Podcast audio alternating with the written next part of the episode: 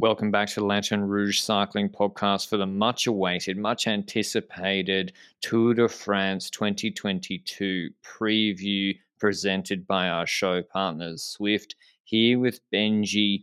I'm nervous, but this is what we do best. This is what we train for. This is why we do Valenciana UAE Tour. The grind is all up to this date. We're going to run through quick introduction to the course. We're then going to go through the GC favourites and their teams, including batting odds. Then the sprinters field and points jersey discussion with the sprinters teams. Then we'll go through the rest of the teams that don't fit into either of those two categories before going into the stage by stage analysis in detail with predictions of who will win that stage and what will happen in them. Then we'll go through for our who will win green, KOM, young jersey, and GC picks. So that will again test my knowledge of whether Pogacar is still eligible for the young jersey. He probably is. So there's been a lot of news going on. The Ineos team just got announced. We had a hard date. 9 a.m. Tuesday, 28th June, to record this, whether Ineos had announced or not. Maybe they knew that and they literally announced it at night. So, anyway, that's great. So, in the course, going it starts in Denmark, the Grand Depart. In Copenhagen, there's a 13.5k technical city prologue STT, but it's not a prologue. Stage two. All these Danish stages look like sprint stages. Could be reduced bunches because of this second stage, 200Ks. They go over a long 20K bridge to Nyborg. Could be influenced by wind. Stage three, much of the same. Could be windy. Could be a bunch sprint, 180Ks to Sonderburg. Transition day, Fourth day on the Tuesday in a week, the Calais stage, punchy hills and northern France could be miserable, could be windy. Difficult little sprint stage. Stage five, Arenberg, cobbled stage. It's not like Roubaix, but there's cobbles. 144 k's. It's not. As, it's like half the length. Stage six, the first punchers finished a Longwy. Three back-to-back punchy climbs at the end. Stage seven, Super Planche de Belfi, eight k's, eight and a half percent with a gravel finish at the end. So we haven't really, we shouldn't have big GC gaps, just a few 30 seconds here or there at this point. Stage 8 to Lausanne, 183 Ks, 5K, 5% finish, not a sprinter's day. Stage 9, the last day before the rest day, they have a 12K, 7% climb, then a descent, then a punchy kick up the Chateau du Soleil near the uh, UCI, I think. That's, again, not the hardest GC day. Into the first rest day, stage 10, uphill 20K, 4% finish to Megève. Not expecting big GC stuff there until the Alps proper. Stage 11, Col du Granon after Galibier, monster stage, 12Ks, 9%, straight into the next day, which has the Galibier other side, then de la Fer, then Alpe d'Huez, nasty Alps. We'll see sprinters struggle before some transition, perfect break stages. Saint Etienne, 193 Ks up and down all day. Then the Mendy finished 3 Ks, 11%, perfect for Roglic on stage 14. Another sort of break stage to Carcassonne, 200 Ks. You're not hearing much about sprinters at this point. Foix has two sort of 12 K, 7% climbs, 20 to 25 minute climbs, but a descent finish not a sprinter's day. Then the Pyrenees, stage uh, 17 to Peyragudes, back to back 8K, 7% climbs all day, but a short stage, 130Ks before the Hautacam stage. The last big mountain test, Spandelles into Hautacam's nasty before the typical stage 19 transition day, and then a 40.5 kilometer TT before Champs Elysees. Flat or oh, flat TT, but rolling, more rolling than you think.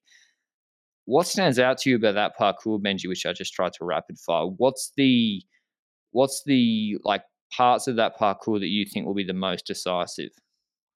I think there's a few phases in the race. I think the most important two days of this race for me are the Alp stages, stage 11 and 12 being that Col du Granon and Alpe d'Huez stage. Those are stages that go to high altitude where the real capitulation of riders can happen. If a rider has a bad day, can they can lose multiple minutes there, and that's where damage can be done, and that's where even a Pogacar can get in trouble if uh, the conditions for that are right, and if the competition really pushes through to make that happen, for example. But this is not the only moment in this Grand Tour where stuff can happen. Obviously, we've got that initial week that is going to be rather chaotic. I feel like there's options for echelons on multiple stages. We've got the cobble stage on Arenberg where you can't necessarily win the race, I think, depending on the weather. If it's good weather, you can't necessarily win the race. If it's rainy, you might be able to gain a few minutes like Nibali did in 2014, for example, but you can definitely lose the race if you've got a puncture, a crash, something like that, like Chris Froome a few years ago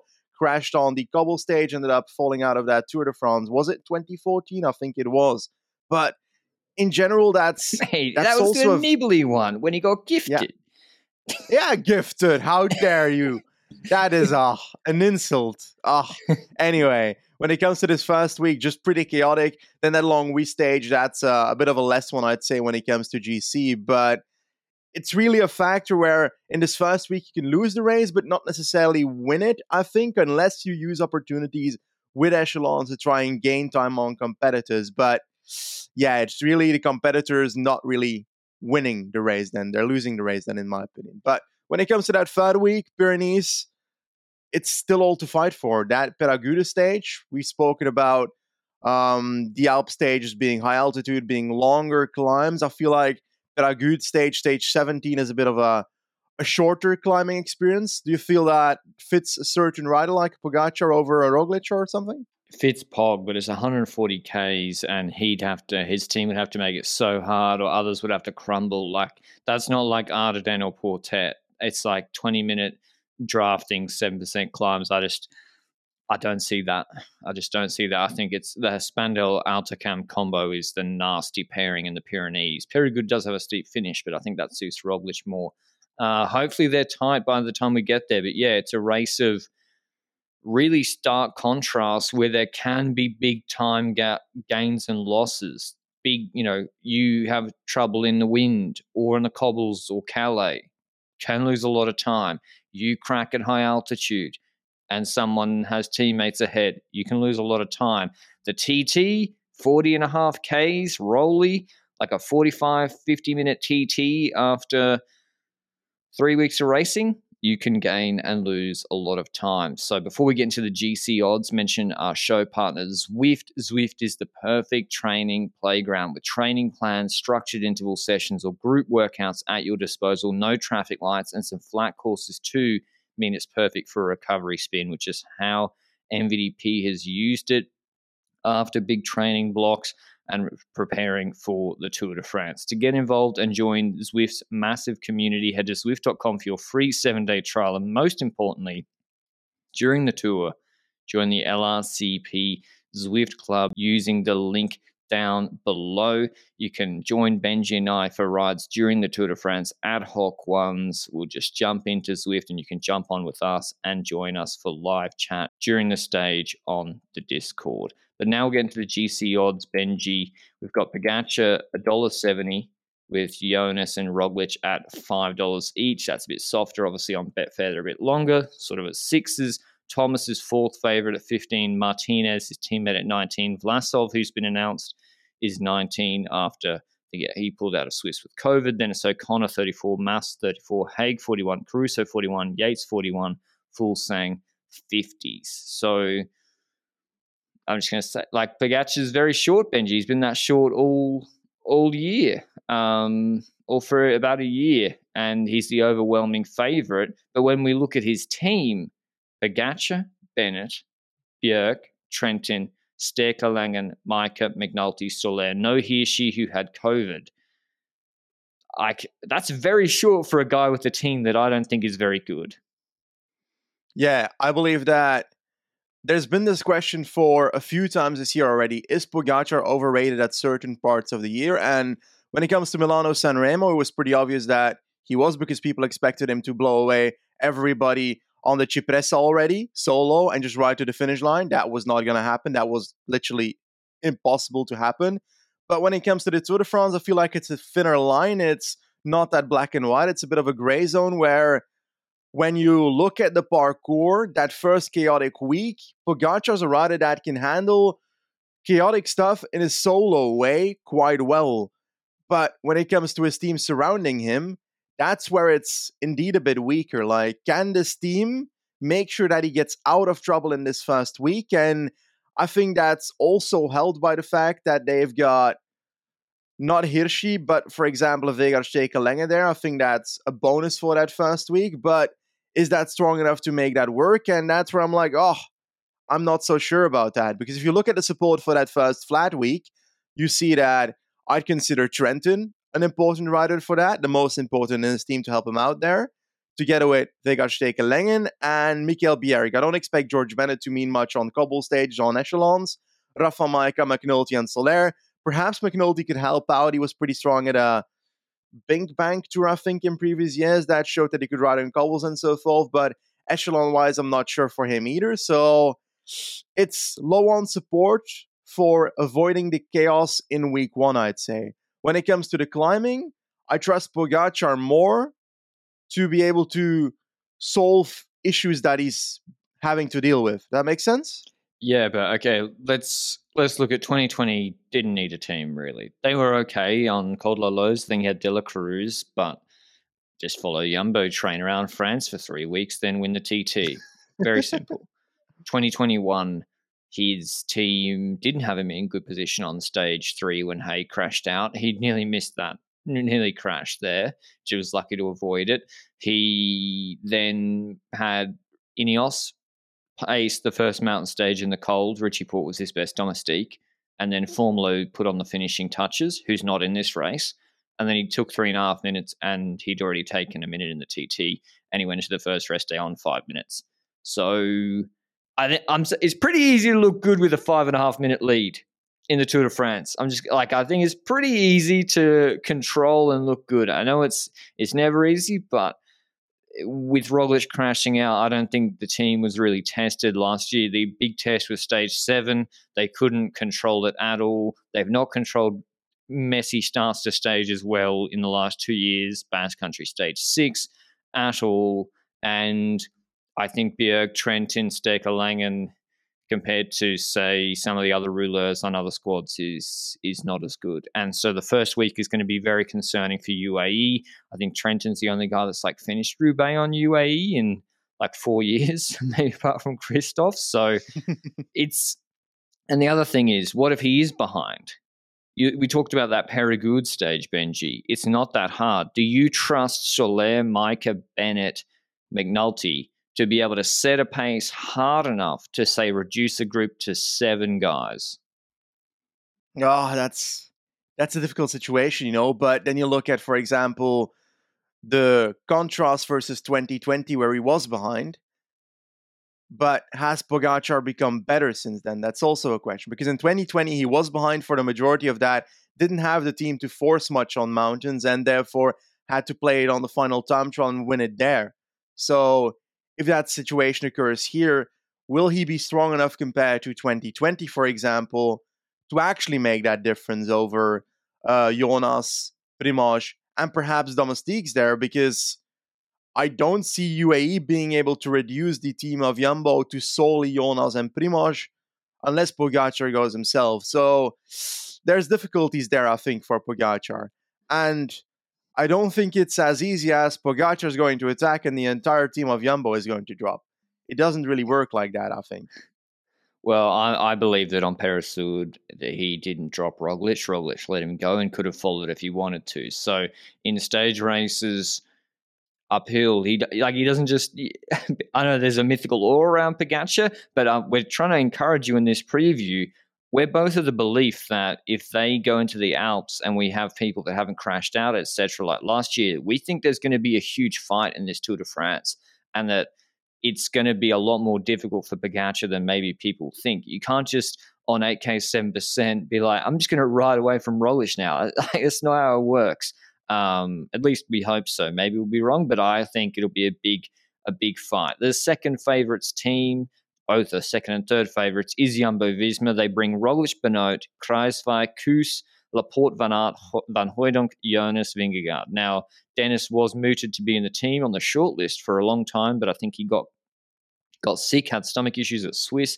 He's out, and Van Hooydonk is in. That is one of the strongest rouleur squads. Like Van Hooydonk, Van Aert, Laporte, Benoot for the Cobbled Classics was ridiculous in like E3 Gent type races.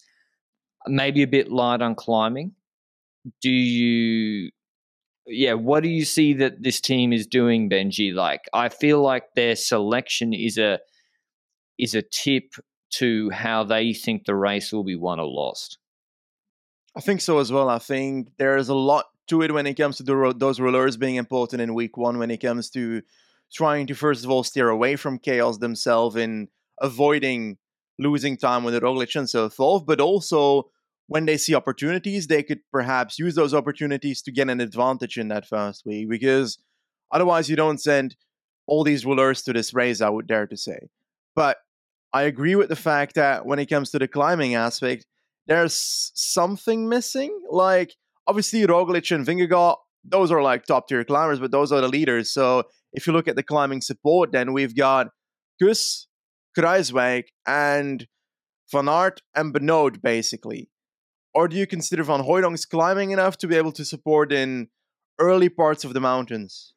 It depends on the pace. I think he can get over soft paced ones like Laporte can. I don't think he can really do much damage on them at all. I don't really think he can get in a break on the proper mountain stages and be in the valley on the other side either. I think you raise an important point, which is Kruijswijk on crazy level, really good performance. Uh, but that's once.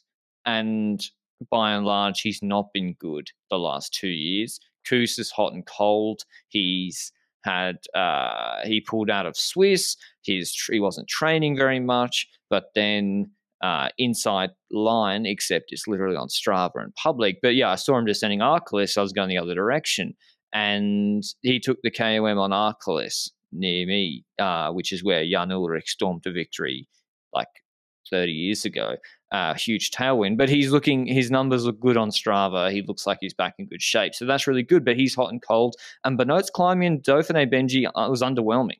It was not the Olympics. Mikuni passed Benoit. So, but I think they're not going for, I think they're not going for train choo choo. I think this is, it has to be two pronged because otherwise you just have to, uh, the danger is they're light on climbing and then they have to fold Jonas into a domestique role chasing. And I think that's the big problem for them. I think that's something they need to avoid as long as possible because I think the way to try and beat Pogacar is not have a Roglic versus Pogacar fight solo. We've seen that in 2020. It ended up backfiring in the time trial.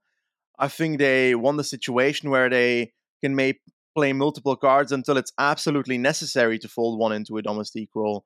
Even if it's the other way around, let's say Jonas ends up being very strong because at the Dauphiné, I'd argue that Jonas was better when it comes to the climbing than Primoz based on the Solaison finish, for example. And if you then push that forward to the Tour de France, what if it's the other way around? What if Jonas is performing better by the end of week two, for example? Will you see situations where Roglic might be either the more aggressive GC candidate to try and force something, or a rider that will eventually into fold, fold into a domestique role, or do you just never see that happening? Yeah, I could definitely see that happening. Depends on the time gaps, of course. Um, but I think I think if they take a lead before the Pyrenees, then the onus is on the other teams to try and do something. One of whom just has been announced. The Ineos Grenadiers have their uh, most of the team we expected. No Kwiatkowski. He announced he had a leg issue yesterday. He won't be participating. It's the the old guard of Castroviejo, Van Baarle, Rowe, and Thomas. So we've seen them in the tour many times, as well as Ganna, Martinez, Pidcock, and Adam Yates. So Pidcock and Adam Yates have obviously been deemed fit. They're two GC leaders, and Martinez and Thomas. Martinez looked good at the end of Swiss, and Thomas obviously won Swiss, looking in good shape.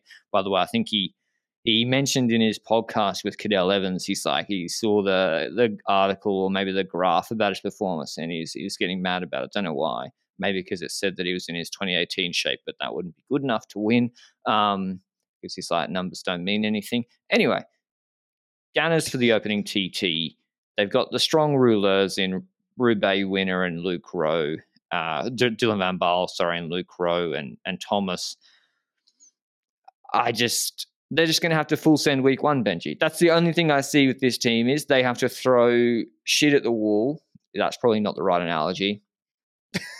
They just have to send week one with their rulers and hope there's chaos and hope everyone crashes behind and then somehow they podium that way. Exactly. It's a team that has the support for week one to create chaos. They've got Ganna Rowe, and I don't know. When it comes to Pidcock, I feel like he can also be quite supportive in setting things up in that first week. Castro's very versatile in that aspect, and Van Baarle is definitely a key man in all terrains. But I fear that making a chaotic first week will have a bad influence on Adam Yates. I feel like I don't trust Adam Yates for a chaotic first week. Uh, it's as simple as that for me. When it comes to Martinez and Thomas, I feel like Thomas is great in a chaotic first week but he needs to avoid crashing himself, which is a big factor last year, for example.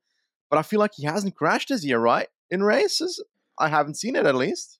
I don't think he has. He probably will have. Uh, he only crashes. It's better that they're doing something. He crashes when he goes to sleep in nothing stages, when he just hits a speed bump and takes out Hessing.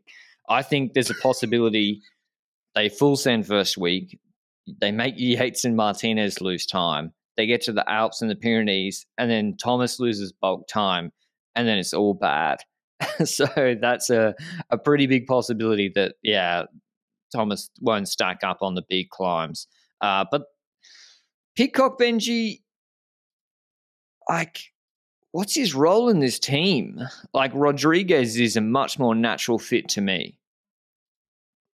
Uh, a commercial vessel for the Netflix show is what I see. Now, on a serious note, I think there's opportunities for him in Long Longwy, for example, to go for a stage, but it doesn't fit in the rest of the team for me. Like, I don't see him as the domestique rider, although he was a good domestique on what was it that stage where Bernal went long in the Vuelta last year?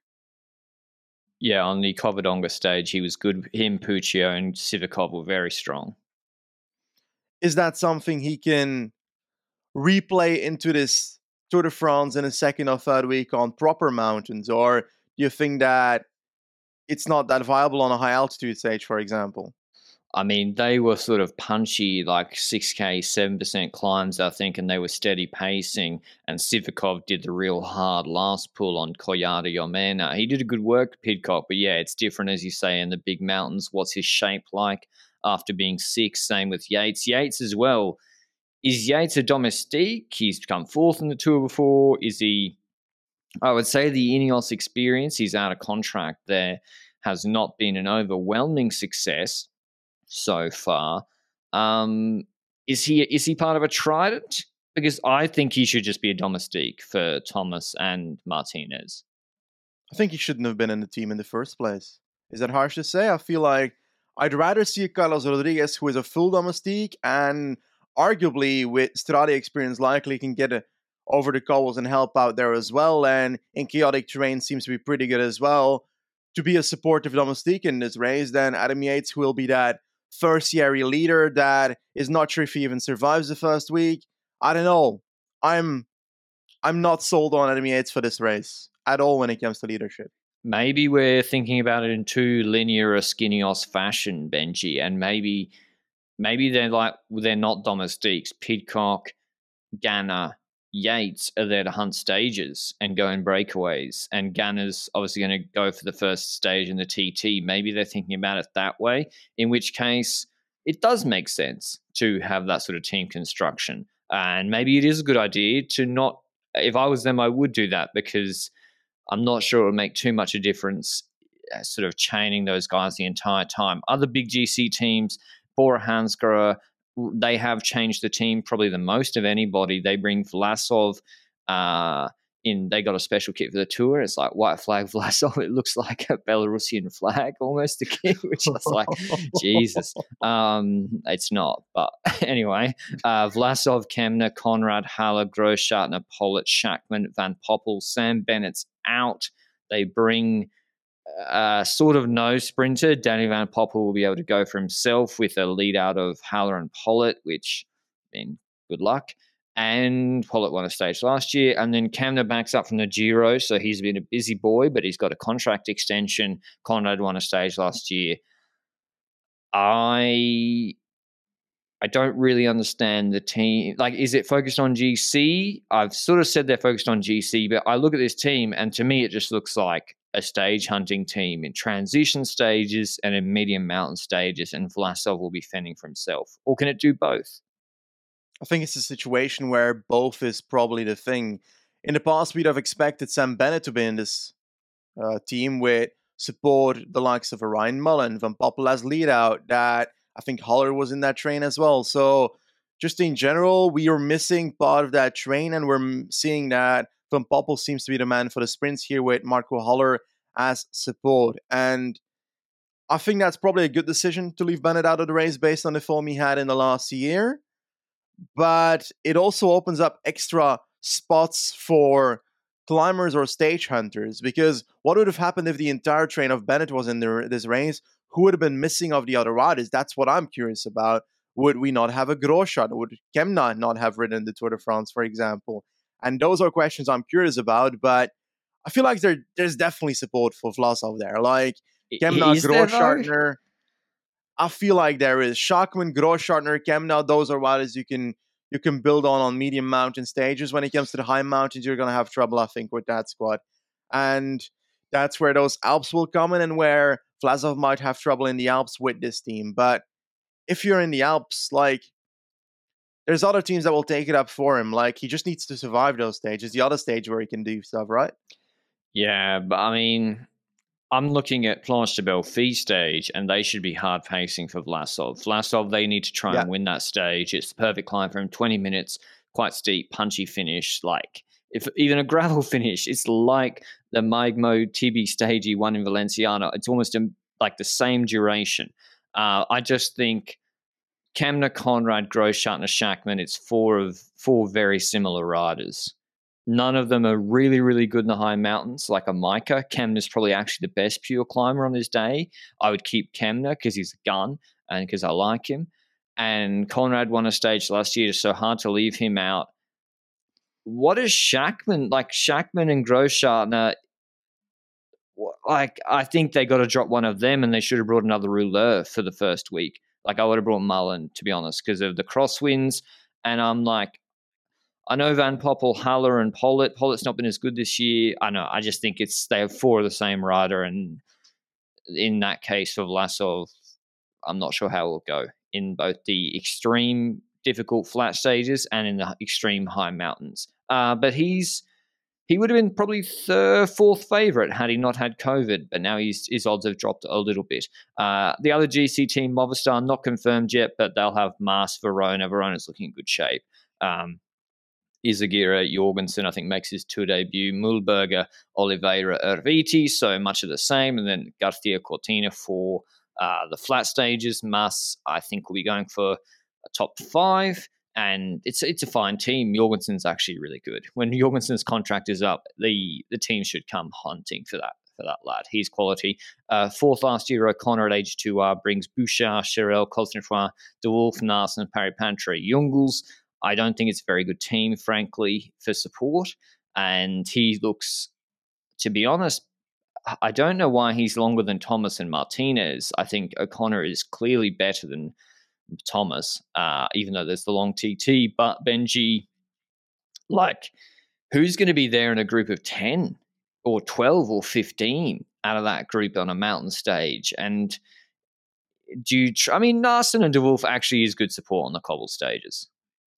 Yeah, certainly. Those are supportive on a cobble stage. The fact that Greg van Avermaet is not in this race for that team, I'm not bothered by it at all. I don't think he deserves that spot necessarily, but I agree that there's no real support when it comes to the uh, end phase of races for Ben O'Connor in mountain stages. But was that expected from AG2R? I felt like he was always going to be that, rather that was going to be solo from his team in the last stretch of a, a mountain stage. He signed up as a GC leader at at this team, which is Desert. So is it not expected to be having no real support in the mountains if you're in that squad, knowing that they made that switch to cobbles with half their team spending loads of budget on that? I wasn't expecting more than this person. I think he's going to be in survival mode in most of the climbs and see where opportunities lie and try and attack Loki on stages where he sees opportunities and has the energy for it at the end of mountain stages. But I think um, I think we're talking about these outsiders, these secondary GC riders now, and I think their race will be made by the battle above them. I think once you've got a group of 10 in a mountain stage, the battle is going to be made by Jumbo and UAE and so forth. And the other riders will be trying to survive holding on to whoever gets away of those two, you know? So I feel like it's more the survival there that matters than being able to create opportunities for yourself in the mountains. That makes sense? Exactly. Yeah. Like I doubt at any point O'Connor's going to be like, you know what I need to do on the Spandelles stage is I, I need my team to really light this up. Maybe he would. I don't know if he's if Thomas is above him before the TT. Maybe he he actually would want that. But this, these are unlikely. It's more like most likely is Jumbo or UAE. One of them will be behind each other, and they will light up that climb, as Benji said, and he's just hanging on. So I still think, yeah, I mean, I say it's a bit of a weak team, but what else can they bring? It's not like AG2 are stacked behind him. Uh, the last GC team really to mention is Bahrain. They got Caruso and Haig, supported by Teuns, Tratnik, Wright, Mohoric, Sanchez, and Gradek. And they will probably go for a lot of stages and then help. And then whoever is stronger out of Caruso and Haig uh, will be the leader. So, I mean, in terms of GC Benji, I do agree with you. It's like it really is that tier at the top and then it's a the, the fight for say the podium is really on too, and of course everything can change, but we could really see Mas, O'Connor, Thomas, Martinez, Caruso, or Haig fighting for that podium spot in the third week while the other two battle ahead of them. So that'll be I mean that'll be really interesting as well and see how they how they go. But yeah, before we get on to the sprinters field, is there any other GC guys I'm disrespecting? Uh, Nairo, I don't really see it. Gaudu, um, is there anyone else you think that can is a top five candidate? Will Rigoberto Uran get his top 10 once again? That's a real question. I going? personally don't think so. Well, I think he's going, but I don't think he'll get his top 10. Nonetheless, that aside, I want to talk about the aspect that it depends on Jumbo whether the opportunity is there for other teams for that third spot in the GC, you know, because if Jumbo played really offensively, one of their two leaders can actually lose time as a consequence of trying something pretty aggressive. And that's when opportunities rise for the others to get that third podium spot. If Jumbo would play it really defensively and they just play it with Jonas and Primoz and they're fine with second and third on GC at certain stage of this race, then it might just be Poggi, Vingegaard, and Roglic for that top three. So I think the opportunity for that third spot in GC, or even second, depending on how the race evolves, you know, you know, Slovenians can also crash. You know, we don't hope so, obviously, but um, you see the same like that. It depends well, on Jumbo yes kind and no, yes and no, because let's run through your hypothetical scenario where Jonas goes up the road and then Roglic is in the group behind he's still in the group behind. So I like at what point will he be losing time in the mountains to Thomas or Mas? He has to have a terrible day. Like the idea is still not to deliberately lose time. And then the TT, him and Jonas compared to Mas O'Connor, not Thomas. Thomas TT looks ridiculous. His TT, their TTs will give them another two minutes back. So I think the podium is going to be most open because someone's going to have is going to fuck up on the cobbles or in the first week. Okay, I agree there. And there's also the aspect of what if Jonas indeed goes early and goes up the road and so forth, and eventually he's caught again and he capitulates from making that move. Like That's where I see the danger, perhaps. Yeah, exactly. That's where I see an opportunity for another rider to benefit from that and actually take time on that rider. But that scenario where they actually have to go early and so forth, or or they just have a bad day, one of the two Jumbo guys, or Pogacar, who knows? Yep, it's possible. And I think, yeah, shooting for the podium, I wouldn't just shoot for top five. I would shoot for podium if I was O'Connor, Mas, Thomas, and co. But I would not. Uh, if if I was the Movistar director, and you're going to hate this, or the AG2R director, I would I would give up on winning before the first day.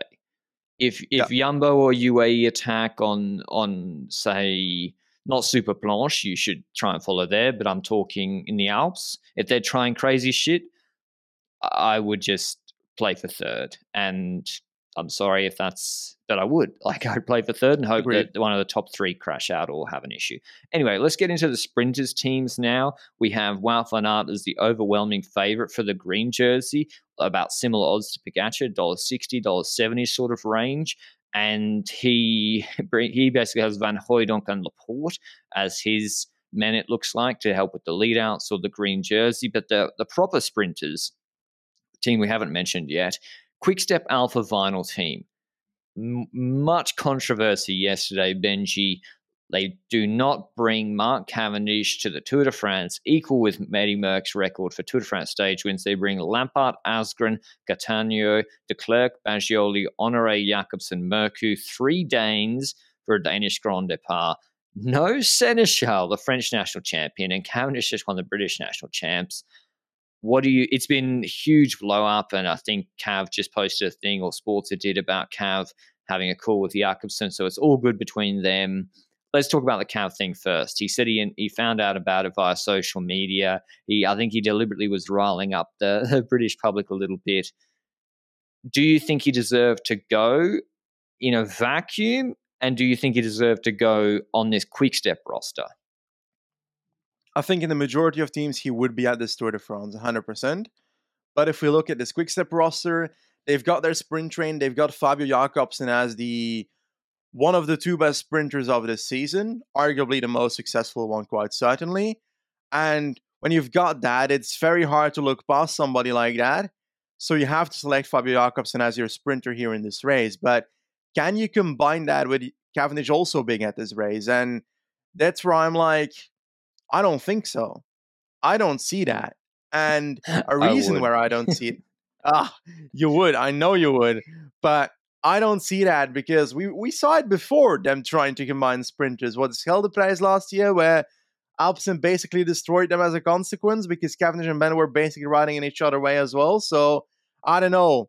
I um I don't see it as a good solution to take two sprinters to the race that both will want to sprint on the same sprint stages, especially in a Grand Tour that doesn't have many f- flat sprint stages in the no, first no, no. place. So this is how you do it.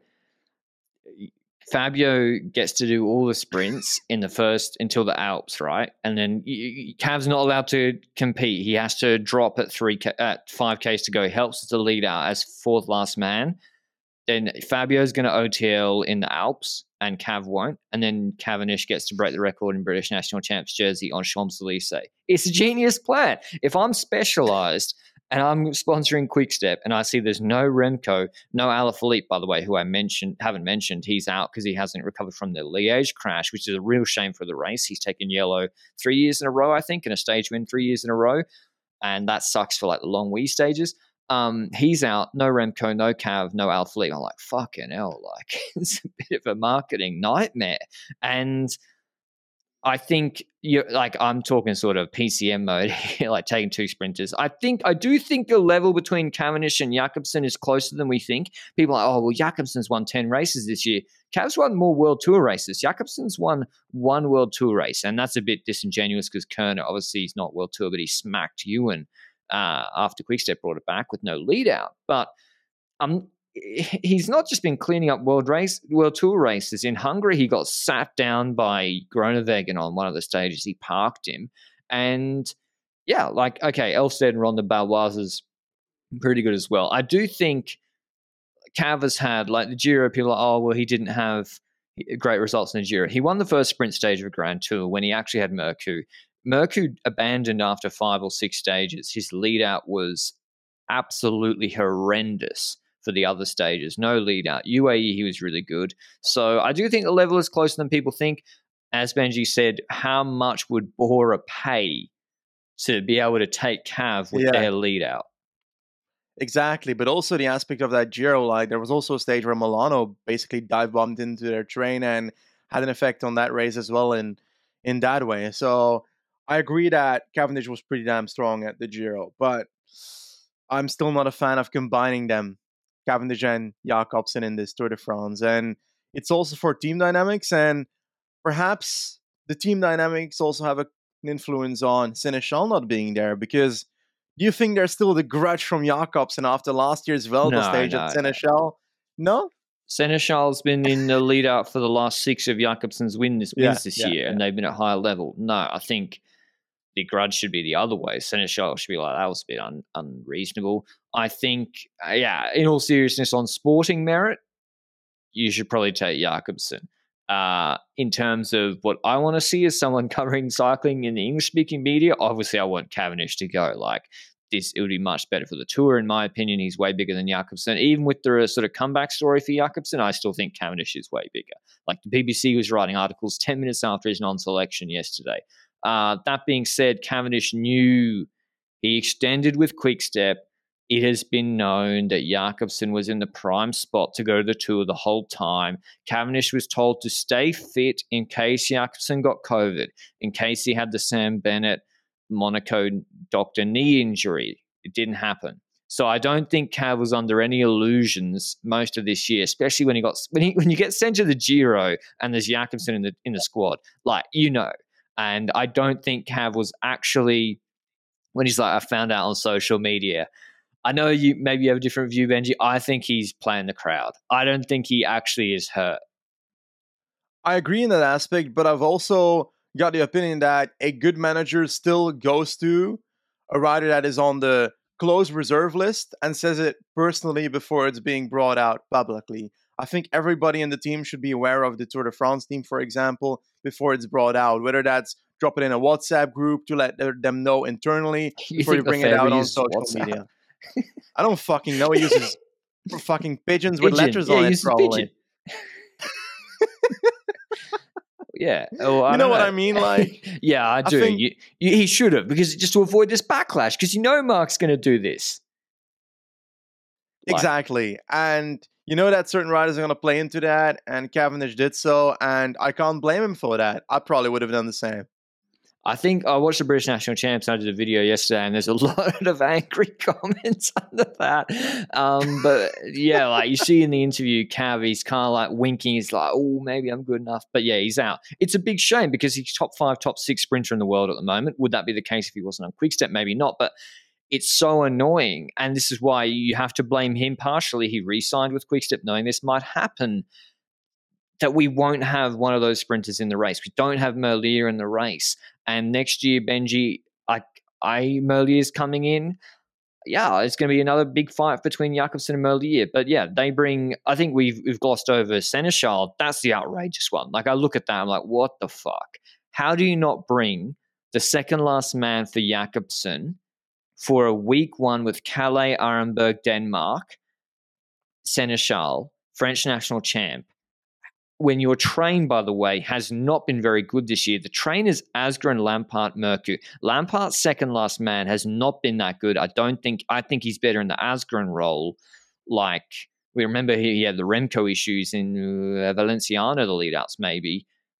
Like, what, what's the Sénéchal exclusion? Apparently, he was told they wanted Honore to be there for the Danish public. I'm sorry, I like Honore, but does anyone know who he is? and there's 18 stages in France, and he's the French national champ. If you want to talk about exposure, the camera sees tricolor, bang, onto the tricolor. Like, talk about exposure. And Sénéchal's better for this course. Exactly. I find it utter bullshit that that Honore is being brought instead of Sénéchal. I won't say Or that Honore is a bad rider. I think Honore is a rider that can definitely do stuff on this terrain. He's probably I feel like he was always like second last man or something to Alaphilippe after Devenyns quit that role basically. So maybe an opportunity lied in that aspect. But oh, Sénéchal would have fit so well on that cobble stage, would have been so supportive for the sprint stages. I just don't see why he's not in this team, and I hate that excuse of the oh we got to do it for commercial viability when it comes to the Danish market in terms of Honore because I don't see that. Sorry, but I do not see that. And then you look at Bagioli, like you say, and that's a rider that had uh, a lot of talent at the start of his career. Punchy type, has a low key sprint in a reduced group. Then eventually got second in the Vuelta stage last year, won a French well, Ardèche, I think, or something early season last year or the year before. Like, he's been popping his head out, but has not broken through. And I don't see it. I think he's a breakaway rider in this team, from what I can tell, then. Because what else can he do? Is, is he going to fight for a Longwy? I, I Are they going to they ride have for him? in a to. They have to. You can't sabotage the train a little bit and not bring Sénéchal, bring Honore Bagioli, and not go for Longwy. Like, I know Alaphilippe normally would have gone for it. He looks to me like the Alaphilippe replacement. So they have to go for it. Otherwise, they don't really. And like Cattaneo apparently is in the team to he'll pull like in the last 10Ks of stages and to maintain GC position after the TT before Arenberg. But Asgreen will be, should be higher up in the TT or around that range as well. So it's it's not the best quick step team we've seen from both a performance or marketing perspective, particularly the train. Like if you're going to take Fabio, give Fabio like the best train possible. I know you want to hedge your bets with the all these misc stages that do suit Honore Bagioli, but take one of them and then get Cattaneo in the break with them. So yeah, Jakobsen coming in though with a lot of pressure as the probably premier sprinter in this race. Lotto Soudal bring Ewan with zero of his normal train. They bring Frison Gilbert, Janse van Rensburg, who probably can't believe he's doing the Tour, Kron, Van Moer, Vermeersch, Wellens, no uh, Selig, no Schwarzmann, for no De Buyst, for Ewan. To me, Benji, they have decided Ewan might win a stage, he might not but we're not going to put a whole team into it and we're going to bring a team that's able to do other things in the other stages. I think they've also learned from the Giro quite a bit in the sense that in the Giro they had their proper train. Yeah, they had some bad luck when it comes to someone getting hit by a motorbike. I think it was Klugor Zeli that would call, was caught up in a crash that was inflicted by a motorbike, but in the end, that train never really worked out at the end of stages. And we've seen that so much in the last two years where the Lotto Soudal train couldn't bring you into a competitive position at the end of a sprint stage. And the most competitive position he was in was a stage where he was put by his team on the wheel of the Quickstep train, on the wheel of Cavendish. I think it was a stage where he got second to Démare. Démare. And Janse van Rensburg is the kind of rider that I see as a relatively perfect pilot to put somebody in position at the end of a sprint stage. So I can see this work. I can see Caleb Ewan being put in a good position by Janse van Rensburg. But the Tour de France field is somewhat different even than the Giro, for example. I think it's going to be a, a lot harder to get into the right position to try and get a stage win here. And there's less opportunities to do so. They don't have five flat sprints, for example, to try and figure out what the best way is to do it and then actually pull it off. But I've got low key confidence in Janse van Rensburg. This man had no contract at the start of the season, got picked up halfway, perhaps a bit too late because they missed out on South African NC points, but actually played a significant role in getting the least some some results as well. And putting that forward into also going to the Tour de France, wonderful to see that for the rider. And I kind of like seeing where this goes. I don't know. I'm I'm low key bullish on Van Rensburg. I, very I bullish hope they on get one stage very win. bullish on it. I, I want to see one stage win. One. Well, I mean, uh, you got to come into the first week firing. Like, there's two in the first three stages, then Calais, then it's Arenberg, and then that's it. You got to wait two weeks for another Yeah. sprint. You got to, you got to come in firing. Like Bike Exchange bring Matthews, Bauer, Durbridge, Groenewegen, Amund Grøndahl Jansen, Yul Jensen, Mezgec, Schultz. No Simon Yates. They're all in on Groenewegen sprints. Matthews, I presume they'll go for in Lausanne, Longwy type stages, but Groenewegen will uh, cannibalize his uh, green jersey points because he'll be going for them in this, going for Groenewegen in the pure bunch sprints. Alpecin have a similar thing with Van der Poel, Dillier, Gogl, Krieger, Philipsen, Planckaert, Sbaragli, Van Keirsbulck, who was good in sort of rebate stuff. That's a maybe not their best team, not a balanced team either. Gogl maybe on the transition sort of up and down stages, but again, Van der Poel and Philipsen will cannibalize green jersey points from each other. No Ricard, he's uh, he still has a health issue. So for both those teams, Benji, like I don't really. Uh, Neither of them obviously value green because they've brought teams which are incompatible with going for that. And also, both of them have brought teams which really can't compete on over 50% of the stages at all. Yep, exactly. Agree with that. It feels like it's a bit of a one dimensional team in that aspect where they focus on two dimensional technically. They've got their sprints and they've got their stage win opportunities. And that's the focuses they have, but not stage wins across the entire Tour de France, like you mentioned. I do believe that Groenewegen is a far better sprinter than people think at the oh, moment Oh, because fast. I think he's one of the fastest sprinters in the world still, but he just doesn't get the opportunities and perhaps position right in the majority of the ones he rides in that aspect. But like you say, when it comes to Matthews, I don't see the green opportunity there because Groenewegen will cannibalize his points. And when we look at Philipsen and Van der Poel, similar situations there. I do think Philipsen has likely an opportunity to go for green still, despite all of that, but they, he said he wouldn't. So I guess we have to believe Jasper Philipsen now. So he won't go for green according to what he said. I think it was on I read it on HLN, I think, which is a Belgian newspaper. But um, when I look at all these teams, for example, and all these sprinters across the board, and I look at the green jersey battle, I still see only one man that has like the golden ticket to getting this right, but he also has a team that might be incompatible with that goal depending on how we see it. Why do you think Wout van Aert is perfect to win the green jersey? And is it compatible with that yellow jersey fight? Well, first of all, his competitors, as we've just said. Matthews, I think, if Bike Exchange went all in on green, Matthews can win green. But they're going for Groenewegen. So that's a problem number one. Van der Poel, same thing. We just said his biggest competitor is, and then Jakobsen and co. They won't pick up enough points. He'll just be trying to survive.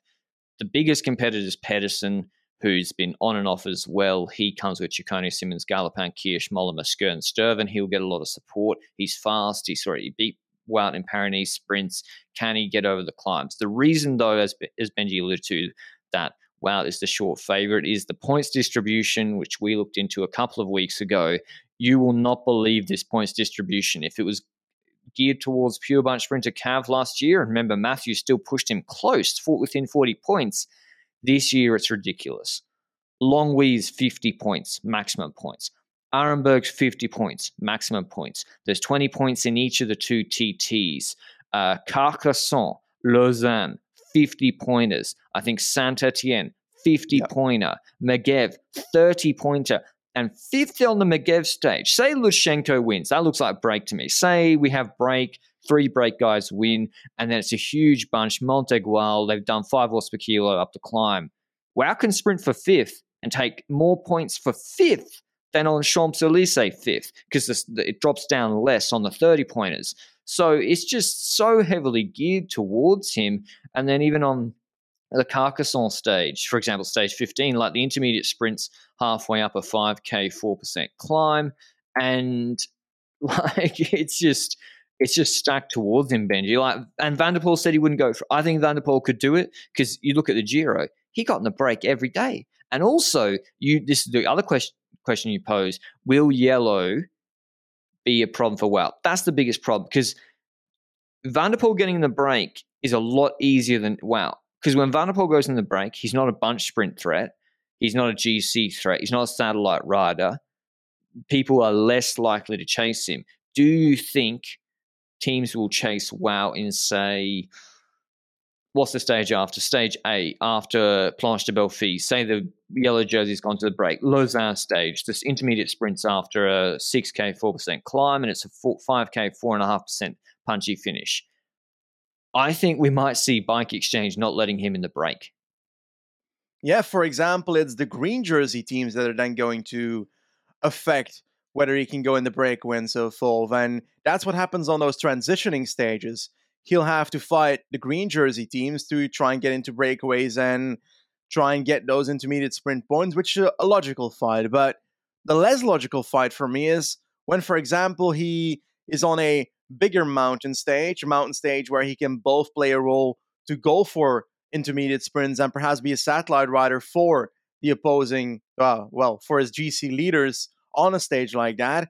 Well, that's where it becomes troublesome because then he will have have both the green jersey people being interested in chasing him, and the opposing GC teams might not be so eager to let him go as well. So that's where multiple teams come into play, and that's where the GC fight could actually start hindering the green jersey fight for him as well. And there's also the added effect that Wout cannot do everything for 21 days. He needs a bit of a rest between there as well. So he can't go all out for every single day. And there's going to be days where he's going to have to focus fully on yellow, for example, when it comes to helping out his GC leaders. And there's going to be days where the green jersey will be his main goal. And one of the stages that I'm looking at where I'm curious what they will do at Jumbo is the cobble stage, for example. Because on one end, you'd say Wout Aert has the ability to uh, win this stage, although Mads Pedersen is the likely candidate I would push forward for that stage.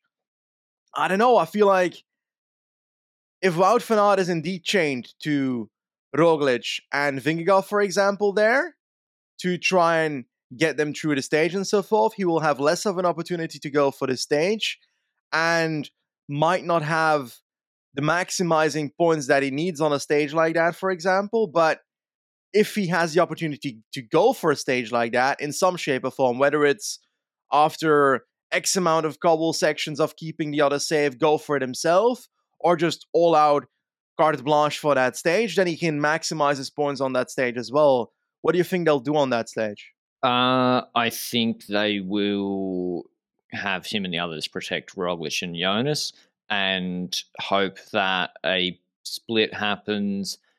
It's not too chaotic, and he gets to just at 5Ks after the last call, they say, okay, Wout, you can go for the sprint. I think that's what will will happen. I think his big problem is if Alpecin or someone send it and then you know he will have to let MVP go up the road. That's the big risk. I still think he walks green.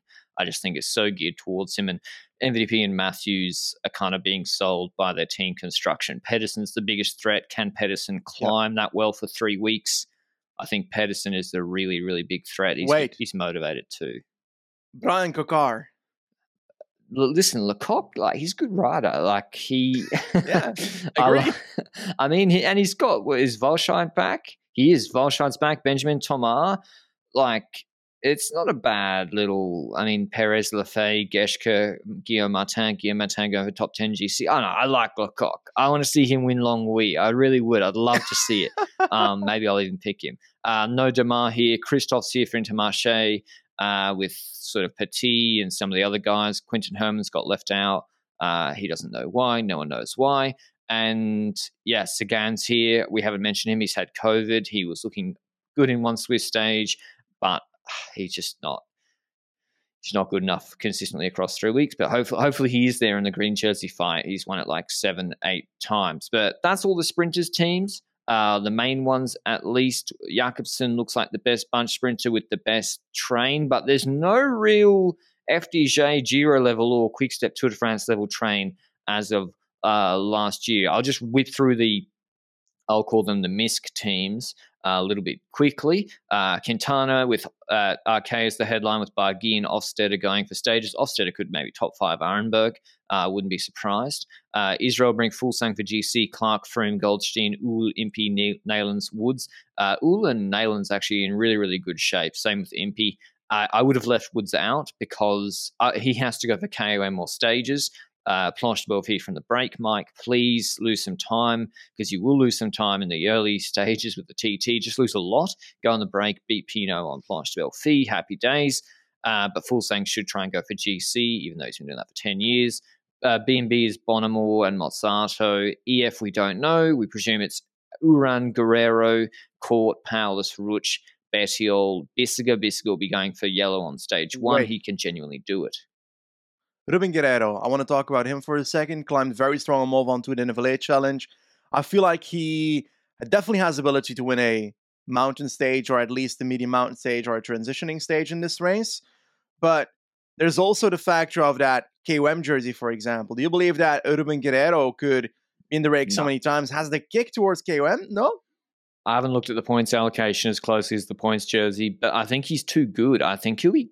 I think he might be going for GC in the first two weeks, like until he drops out of it. I don't know. I, I think, like, you look at how he rode mm-hmm. Dauphiné. Yeah. Like, I feel like he might be. He came ninth there. I don't know. I, I think he might be going for GC. Um, but he looks class, and I agree. He can win a he can win a break. Uh, mountain stage. Uh, Lutsenko leads Kaz- uh, Astana Kazakhstan with Moscon there and Felline and Dombrowski, not the best team. And I think that's mm. everyone except FDJ and DSM. So FDJ have got the trident of Storer, Gaudu, and Pinot. Pinot won the Tour de Suisse stage, so then he said we have to leave out Armirail, who's much better than Duchesne because I think Duchesne is his friend. And so they brought in a ruler to protect GC guys who will not do well on GC anyway. But so.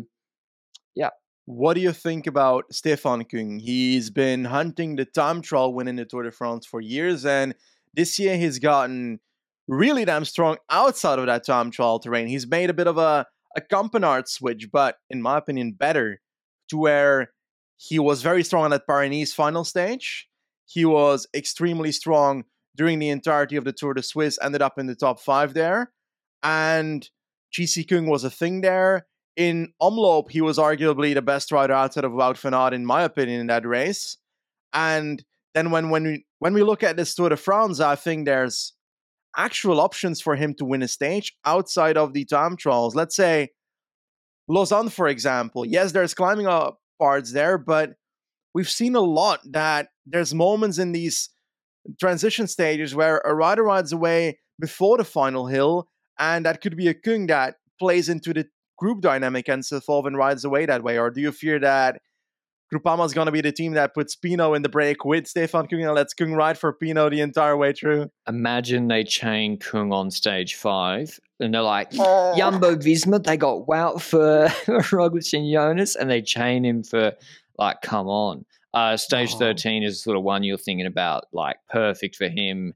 Um, the Saint Etienne stage from the break. Like, he, he really should go for that. But yeah, I mean, Pinot should go for stages in KOM. He should just lose time, try and win on Super Planche, try and win one of the Alp stages from the break. Gaudu will try and go for GC.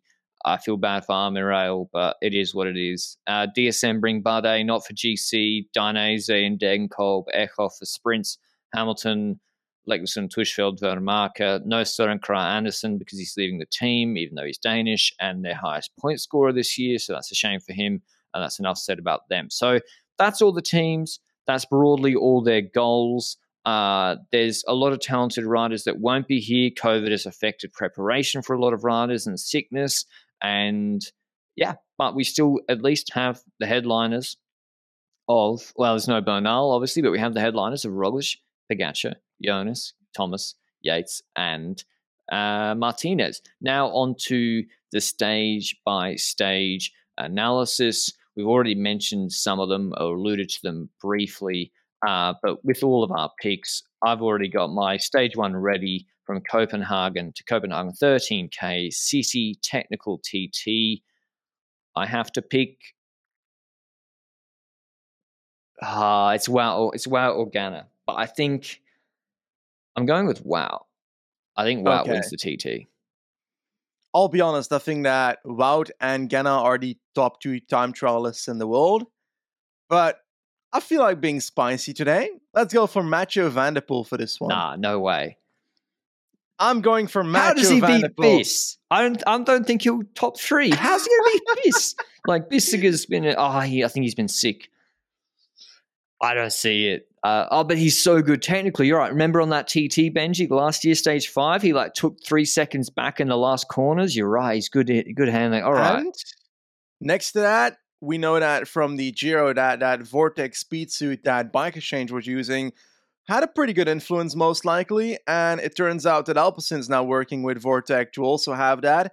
And Van der Poel will be wearing that in the time trial, so a bit of a boost there. So I don't know. I, I see an opportunity for Van der Poel to to get a good time trial out, but I don't have a clue what his form is at all at the moment. I probably think it's okay because he's going to the Tour de France. But yeah, I believe in a uh, in a good result by Van der Poel. Whether that's winning or not, I don't know, but I'll pick him anyway for the victory. Copenhagen's technical and so forth. So I believe it, but I don't expect any proper GC gaps in that first time trial. Although 13 kilometers can lead up to 50 seconds to the Buchmann tie, but he's not in this race, of goals. So I don't know. Between like Pogacar, Vingegaard, and Roglic, I see a max of like 15 seconds. Max, yeah, should be six seconds. I think Roglic is the best GC. Ah, uh, no, Thomas, but I think I think Roglic, Thomas about same time, then five seconds to Pogacar. Uh, also, uh, his Basque Country prologue was a little bit weak uh, last year, but yeah, I've gone well. Benji's gone MVP that means Ganna will win. Stage two, 50 pointer again. Uh, in terms of points, the Nyborg stage, I'm going with Fabio Jakobsen, Benji. I don't think there'll be huge splits and a group of five riding away on the bridge. I do think maybe someone will crash in the run in, unfortunately, but I'm going Jakobsen uh, in this effect, you know, probably wind affected stage two. Yeah, I think we'll likely have headwind on the bridge, most likely, which means that there might be some chaos before the bridge instead.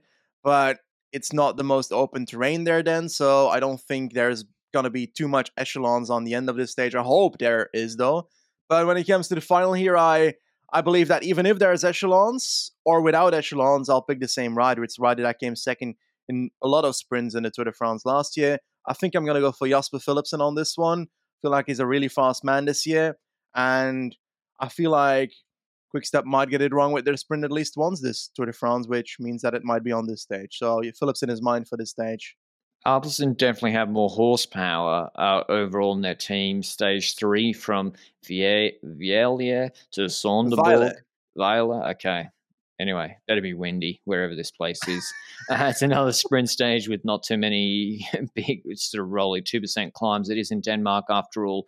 And I am going with Jakobsen again because I'll be right on one of the two.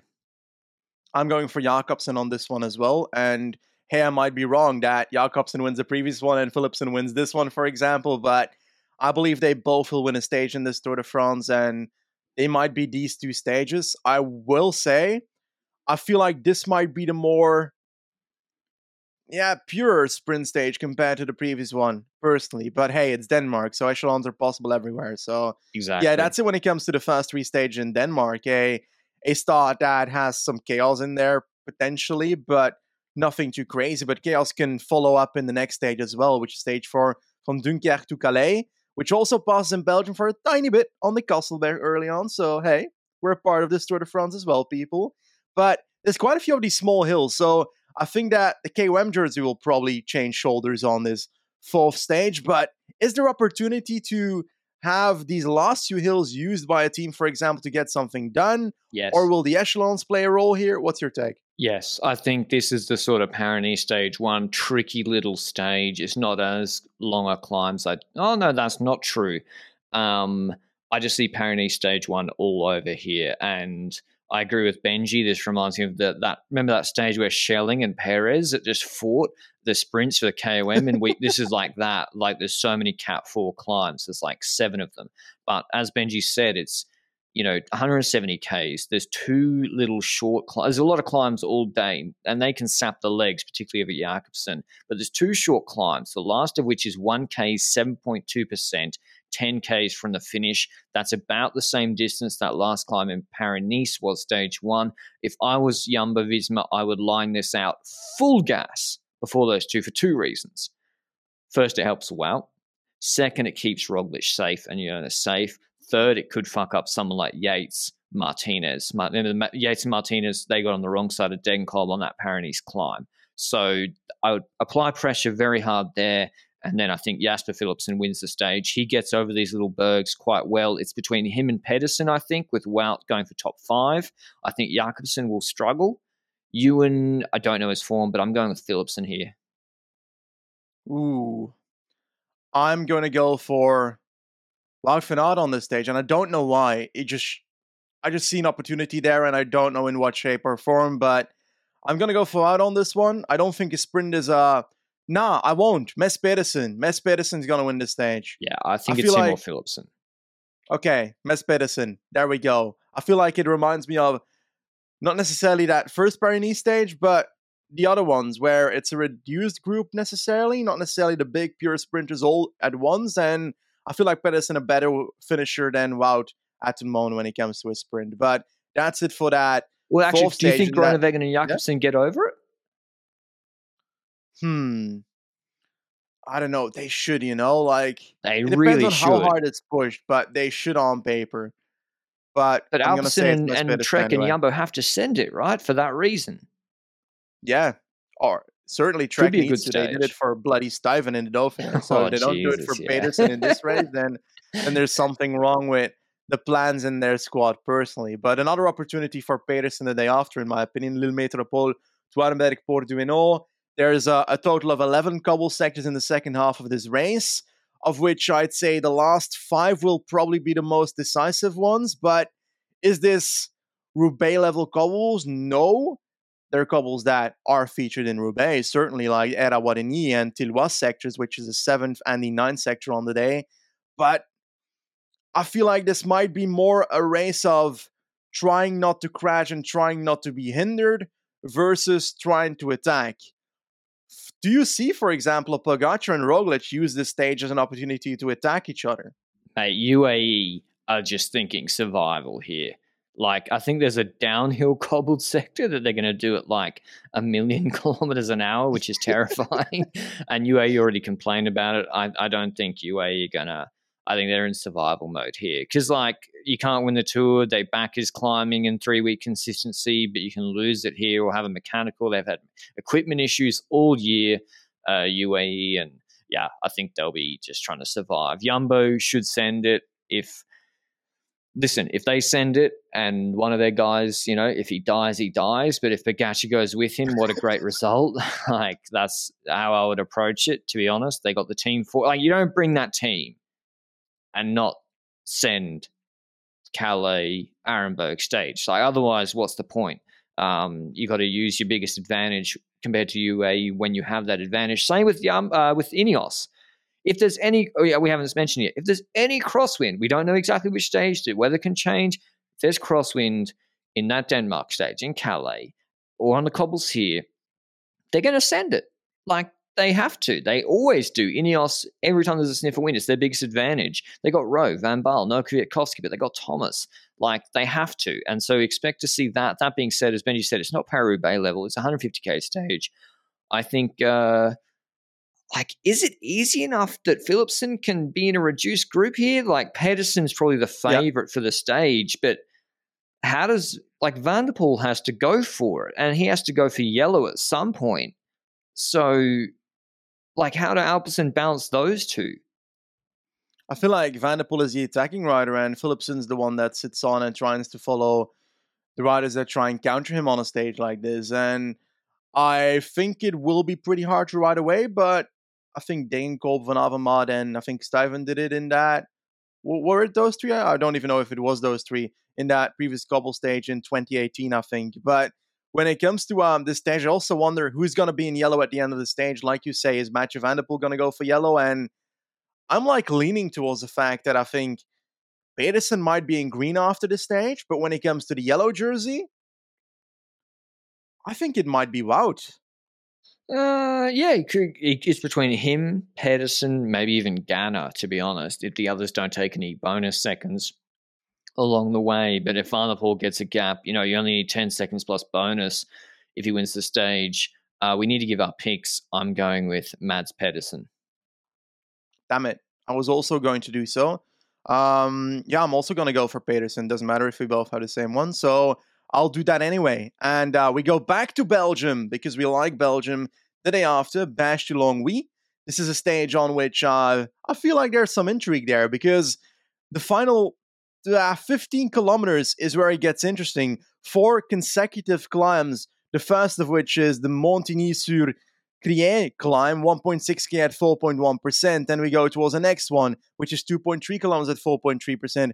On to the next one, which is 800 meters at 10.8%. And then the final climb is the Côte des Religieuses, 1.6k at 6%. How hard is that?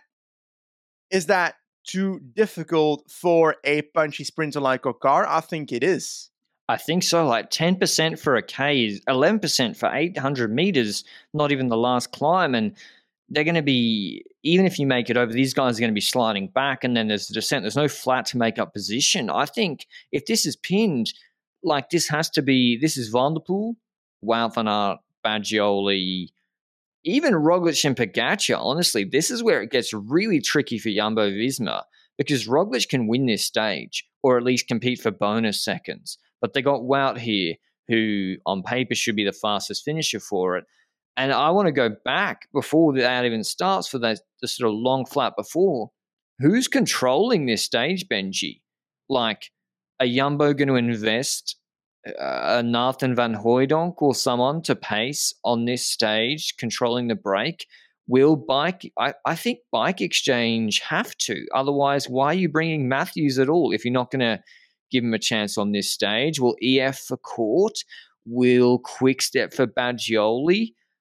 Will, do you expect all those teams to pace? Will Alpecin for Van der Poel? Hmm. I think, I think that, they all should. I think Alpecin certainly will try. Quickstep, I don't believe it without Alpha Alaphilippe. I don't think they will for Bagioli on this stage. Personally, I I'd be shocked if they actually do so.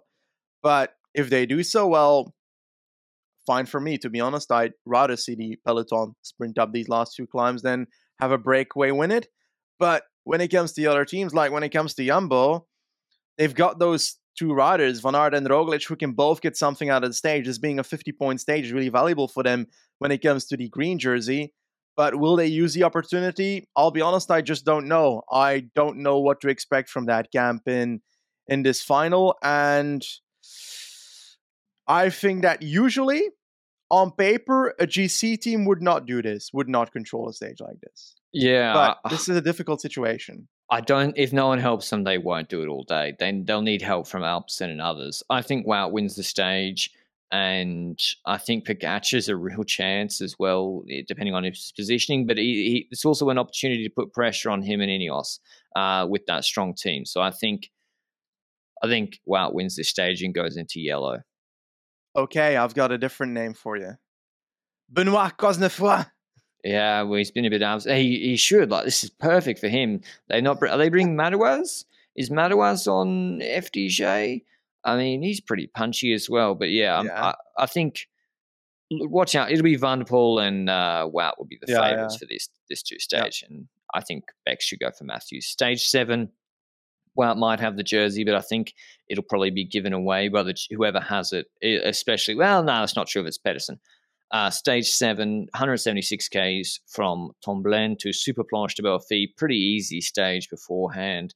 And then a 7K, 8.5% climb with steep sort of gravel finish. That's why it's called La Super Planche. Uh, I think it's in the Alsace region.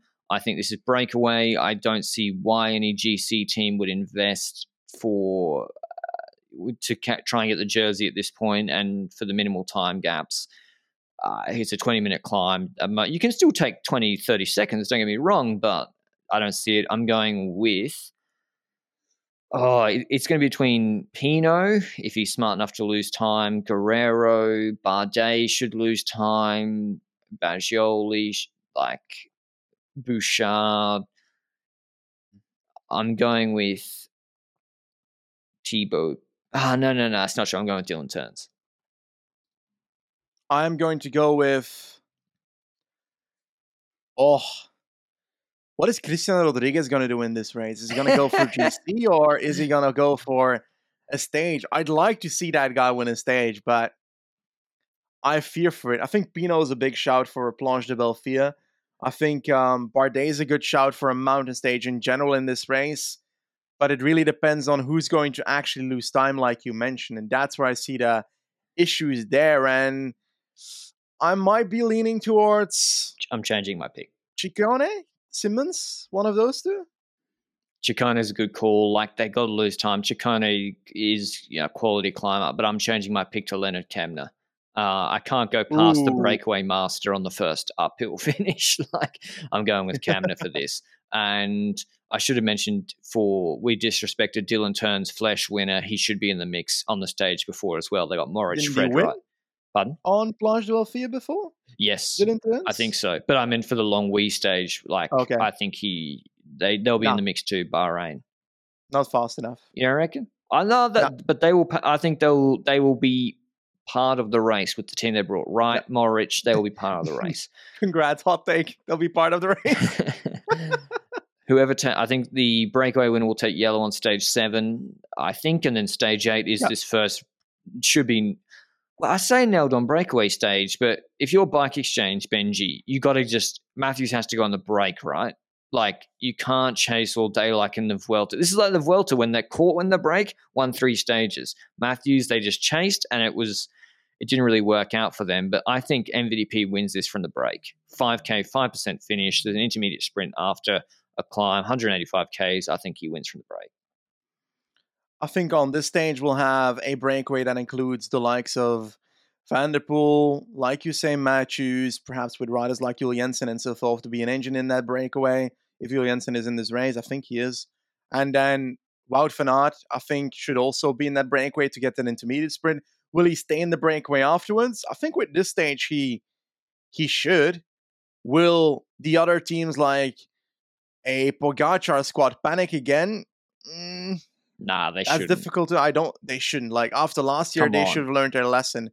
But I think Stefan Kung will be in this breakaway. I believe that a finish in Switzerland in Lausanne, Stefan Kung will benefit from the fact that Van der Poel, Van Aert, and Matthews will be looking at each other, trying to close each other down.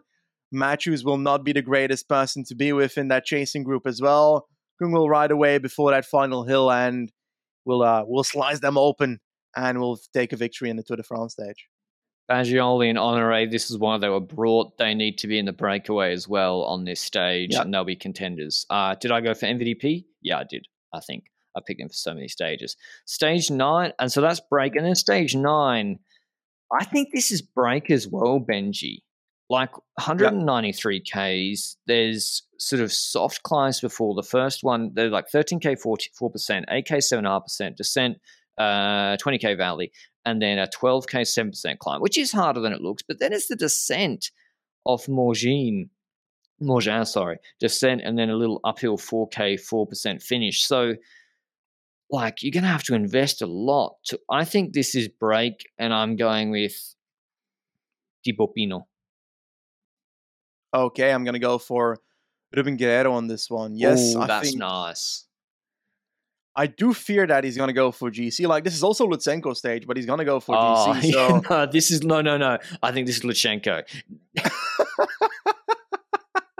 do you believe in Lutsenko when it comes to G non GC? I don't really believe much in Astana team at the moment, but I mate, think these are the, mate, I think these are the right names. Podium Tour de France. He was going to podium in the Tour de France. He said. Remember? Yeah, he could. He still could. He still could.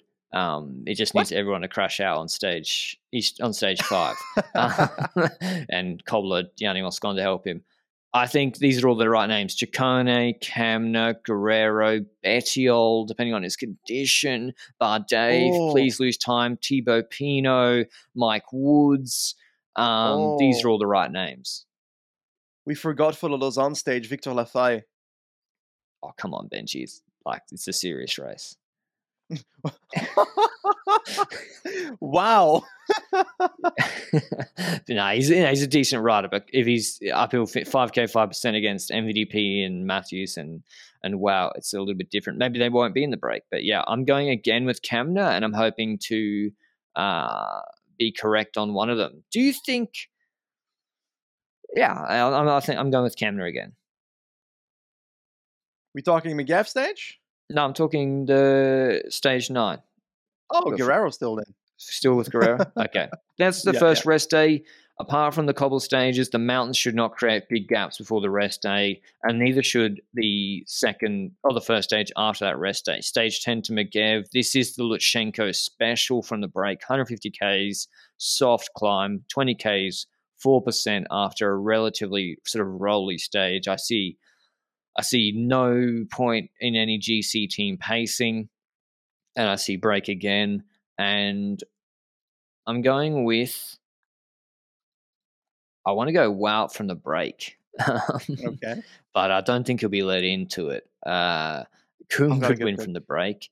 Who. I can't pick Kämna again. That's illegal. Um, Andreas Kron. Oh no, I don't see it. I don't see it. Tour de Suisse last year got slapped by Costa in the in the sprint, but Costa got the EQ'd after a pretty hard True. mountain stage, but True. low gradients. Got close in GC in this Tour de Suisse for the first part of it. I believe in Andreas Kron for this stage. I'm going with Carlos Verona. Please let him in the break. Uh, Carlos Verona can be He's perfect. He's changed, mate. This. He's not. Come on, free him. Look at his Ordino. He didn't. Nah, like, nah, nah, he set the quickest time on Ordino this year so Locked far. Up. Come on, please let him in the break. he'll win this. It's four or five percent. He's magic. Otherwise, like look at Tratnik, Teuns, Mohorič types. They'll be in the break. They'll be nasty. That's all been a lot of break stuff, a lot of cobbling stuff. Now we get to the big boys. Stage 11, 152 Ks, Diskusten stage. We have uh, the Telegraph Galibier combo, 12K, 7%, 5 minute descent, 17.5 K, 7% to 2,630 meters. The Henri Desgrange, Souvenir Henri Desgrange. The problem is from the top of Galibier to the base of Granon is a 33 kilometer descent slash falls flat. And then there's Granon, 11.5 Ks, 9.1%, 9.1% average to 2,400 meters. I think Jonas Vingegaard wins this stage. But the problem is, Benji, that damn valley. Like, what can you do? You, no one can attack on Galibier without a satellite rider. It's suicide. Exactly, that's true. And there's also not the benefit that the intermediate sprint is, for example, at the top of a hill or something. So I feel like if Wout, for example, tries to go in the breakaway for the intermediate sprint, then he's in that breakaway, takes that intermediate sprint, then he will they just let him go? The other teams, uh, because he could play the role as a satellite rider, for example, will they care? If you were UAE, happened? would you burn? Yeah. I mean, what else? Are, what else are Bjerg and Stake Laengen going to do after Telegraph anyway? You may as well chase. That's true, but are you going to inflict some low key damage on George Bennett by pacing hard in the peloton? Will will that hurt him? I mean, I think they'd have to catch him before Lacets de Montvernier. Three and a half Ks, 8% at 50 Ks. Like, there's going to be a big fight, I think, in that flat highway. So it's tricky. I think Ineos need to try and get Dylan Van Baarle in the breakaway. He's beautiful to high altitude as well. Uh, as we saw on the Galibier in 2018, maybe. They need him in the valley, and I expect Ineos to do the same. I think Ineos and Jumbo need to send Galibier, Martinez to high altitude. Just you, you have to give him a chance. Like this is why you bring in. This is why you're trying to how you can try and win the race. One of the avenues it might not work. Eighty percent chance it doesn't work. Uh, and Pogacar's fine, but Van Baarle on the break and send it for Martinez if they can, and see if he can attack with Jonas and put Pogacar under pressure. Um, that's what I would do if I was them. But I'm going with Jonas to win the stage perhaps it's a bit of hopium from my end that I want to see a battle for GC here, but I'm going to go for Roglic. I think um, when I see opportunities for Jumbo here, I see it in trying to want to attack Pogacar on stages, and I feel like Roglic will always be the last one to do that. Does that make sense? I feel like despite Vingegaard being strong in the Dauphiné, he always moves first. Yeah, exactly. And that's why perhaps the first move might not happen. And then perhaps Roglic will have that final kick towards the end and be able to make something happen. I'll go for Primoz on this one. It's going to be these are the two stages to watch. Hopefully, it kicks off. The depressing thing will be if a move like that happens and Carlos Verona paces back Martinez and Vingegaard oh. or Roglic with Pogacar in the wheel, I will go fucking crazy. be, that would be the most depressing. It, it's it. We laugh, but these things do happen in the Tour de France. Um, so even if and he might even be right. But yeah, please. um, the next day, stage 12, another brutal day, 165 Ks. It's a repeat of the 2008 stage where Sastre destroyed uh, Kohl and Evans, and Schleck let him go on Alpe d'Huez. It's virtually an identical stage where CS, CSC ripped it up. Galibier, other side, 23 Ks, 5% out the gate. This is big OTL risk for the pure sprinters with disc at a neutral, although the intermediate sprint is before the climb starts, descent, step descent, then Col la Croix de la de Fer, 29 Ks, 5.2%, but it's, you know, it's actually Fake in stages. News. It's in stages. Like the last six Ks are 8.3% to 2,000 meters. Step descent again, I think in the break, one guy got dropped. Like uh, Martinez could struggle on these descents. That goes for yesterday. That goes for stage 12 it, Martinez will struggle on the descent. Then another valley of 15 Ks, then Alpe d'Huez 14 Ks, 8%. It's hard. It needs no introduction. Uh, I'm going with Primoz on this day. I'm going to switch it around. I'm going to go for Jonas on this day. Why am I not picking Pogacar for these stages?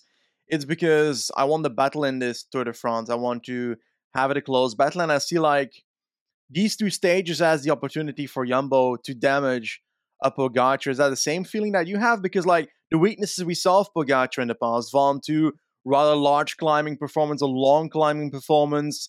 We've seen him weaker in the hot conditions and so forth. I feel like that's more likely to happen on these two stages than in the Pyrenees. Make sense?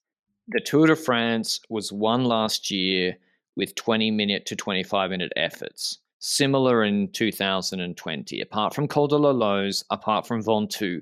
On Loze, he was dropped by Roglic and Kuss, and Kuss then obviously was a domestique. On Ventoux, he was dropped by Jonas, who put 40 seconds into him in four minutes. In four minutes. So he attacked for two minutes, and in four minutes, he put 40 seconds into Pogacar on the end of Ventoux. So, yes, it's also a bit of hope that we're going to have a big battle, but these climbs, this is different. These are 40 minutes, Alpe d'Huez and Granon, maybe longer. Uh, obviously, Galibier, we're talking an hour uh, or longer from the base of Télégraphe. So, these are long, long climbs, and I do think that suits Roglic and Jonas a little bit more. When we get to the Pyrenees, that is when I'm going to be picking Pog back to back. Spoiler alert. Um, but these ones, I think this is where Jumbo Visma, yeah, will be trying to apply pressure. Do you think? I'm not convinced Majka can help that much, Benji. Like Majka was, Kwiatkowski dropped him on Ventoux last year uh, not pacing that hard before Jonas attacked. Kwiatkowski dropped him. I, am not. Mike is he's his best mountain domestique, but yeah, they, they're going to have to be on. I'm not sure how much. Like if Jonas attacks and you're Pog, do you trust? Like say it's a group six or seven. Do you trust Majka to pace back Jonas on Granon or Galib or uh, or do you have to close it yourself? I think he's going to have to end up closing it himself, but Majka can keep the gap relatively stable for a tiny bit before Pogacar makes that move. So it extends the time before Pogacar has to make his final move. Does that make sense? Yeah, it's like classic Ineos SkyTrain. You you yeah. use the domestiques for as long as you have sitting in the draft. And by the way, draft still matters at eight and nine percent. I know people don't believe it, but it still actually matters. And when we're talking one or two percent, one and two percent really matters. So yes, maybe he can do that. Um, Soler, I just don't see as useful in these stages. McNulty's hit and miss, so it's yeah, it's it's an opportunity for Ineos and Jumbo, I think, to try on those stages. Particularly, you know, Thomas is good on the longer climbs too. Thomas on the five percent, thirty k's, loves it to altitude. I think he's he's fine. I think they're going to have to repeat stage nineteen, the teen stage last year, where Thomas attacked and then Bernal countered. This year, Martinez is is Bernal. I think that's how Ineos should play it. Uh, stage 13, though, this will be a break from the action. I think this looks like a nailed on breakaway stage, 193 Ks. I'm going with Magnus Cort. Damn it. That was exactly the person no I was going with as well. Yeah. Um, I'm going to go for someone else then. And the rider I'm going for is. Fuck, why did you have to pick the rider I was going with? Like, there's so many riders on the start list, and you select every single time the rider I'm going with. That's the reason that you always go for. well, does that make me a genius as well? Because ah, I had true, the same fuck. riders in I didn't my mean head. to compliment uh, you. I'm gonna go for Taco. Taco. I mean, I, I like Daryl Impey too. Uh, Kron's pretty fast. Uh, it is the perfect Cort stage. I'm looking through again. Van der Poel, Wout van Aert, like this 50 point stage Van Aert, if he wants Green, has to try getting the break. I'm just not. Yeah. I think Green's going to hurt him for the stage. Like I think he's going to have to ride for the points, and he gets yep. attacked, and he'll come fourth in a stage like this. Lovely big points bundle, but he won't end up actually winning the stage. Uh, so, yeah, I'm going to keep it with Magnus Cort. breakaway stage. Stage 14 to Mende, 192 Ks. I think this is a break too, Benji. Like, because here's the difficulty 3K 10.5% finish with a short descent afterwards. Roglic, I think, is better than Pog on this by about 1%. Is it worth pacing all day for Roglic to maybe take five, seven seconds and for Jonas to maybe be dropped? Because Pog, I think, is better than him on this. I don't think it is. I think they play defensive. I think for Pog, why would you pace either? Same with Ineos too. Vlasov is perfect for. Uh, I love Vlasov on this as he's great on these 10 minute steep efforts, but I think it's break. I think it's breakaway as well. I think the likes of a. I'm kind of thinking about a Quinn Simmons for a stage like this. Can Wellens win a real race? a real, a real. it's not February anymore, so difficult. Um, nah, I don't see it for this one. I think Quinn Simmons is my my pick for this one. I think Simmons has shown that he's really punchy, has shown that he's good at taking KOM points, but he's gonna take something decent here. And we've been overrating him in World Tour races. I feel like when he comes to stage wins quite a few times because I swear we picked him for like half the Vuelta stage last year as well. Am I overrating him for this stage? I th- I think so. Like I think if someone like Lafay gets in there, or um, Teuns, or Guerreiro or Barguil, I'm going with Wawa. I'm going with Warren Barguil to win this stage. Uh, that's why he's been brought to the race. I think again we'll see Mohoric, Sanchez Teuns in the break. I think Bahrain have to. Lafay should try. Uh, I wish Gaudu was not going for GC because I think he would clean them all on this uh, finish. Quinten Hermans isn't here for Intermarché, so I don't know what they're doing. 3K, 10.5%. Like, Ajoli? I don't know. Like, that's a They should try. it's a puncher. I'm got Wawa, Wawa came ninth in in Flèche, and Vuillermoz came tenth. I think it's going to be a battle between the French pro Contis. I'm going with Wawa. Okay, okay. Uh, you're allowed to do so. Thank I will you. accept that. Uh, that from you. Stage 16. Then this Wait, who is did also you nailed pick? on. Uh, actually, I've got no clue who I picked. Uh, who did I pick again? I picked someone. No worries. I picked someone. I think I picked Simmons or something. Simmons, you pick But when it comes to um, stage 15, then Rodez to Carcassonne also looks like a nailed on breakaway stage. It was like half of the stage in the second week, to be honest. Um, even though that's the third week already because we're at day 15. Uh, Basically, it looks undulating for the entirety of the first 66% of this stage. Then we start the Côte de Camas, which is 5.5k 3.9%. Not a steep climb, to be honest. Is it too shallow where it could actually be a low key sprint opportunity, or Don't you think is Trek the should ups and pace this downs stage? too much? For Pedersen, I see an opportunity. Like uh, the climbs, the last ones at two and a half k are at four percent, twenty five k's from the finish. Absolutely no problem for him. I think you got to go for Pedersen here. Like I think there's a situation where Stuyven's in the breakaway, and that's why they won't pay no shot. space for Come on. They've done it before in the Wevelgem. I even think Philipsen can get around this. Like I think so too. these are shallow. And there's no and the sprinters have had nothing, Benji, for 10 stages. Nothing. Like I'm gonna go with uh I'm gonna go with Wout van Aert. And I think it's going to be a redu- uh, a sprint between him, Pedersen, and Philipsen. I'm going to go with. I'm going to follow you on that. I'm going to go for Jasper Philipsen on this one. Yeah, I I just believe think that he can survive. if there were two pure sprint stages before, remember the second week last year, it was like cav, cav, cav, cav. Even I got a bit sick of it. Then I would say break, but it isn't. This is like the only opportunity for a sprinter in the second week. Uh, and that's the last day before the second rest day. Stage 16 from Carcassonne to Foix. Foix is, this is as close as it gets to me, Benji. Two hours drive in Foix at the base of the Pyrenees. They don't come to Andorra this year, for shame.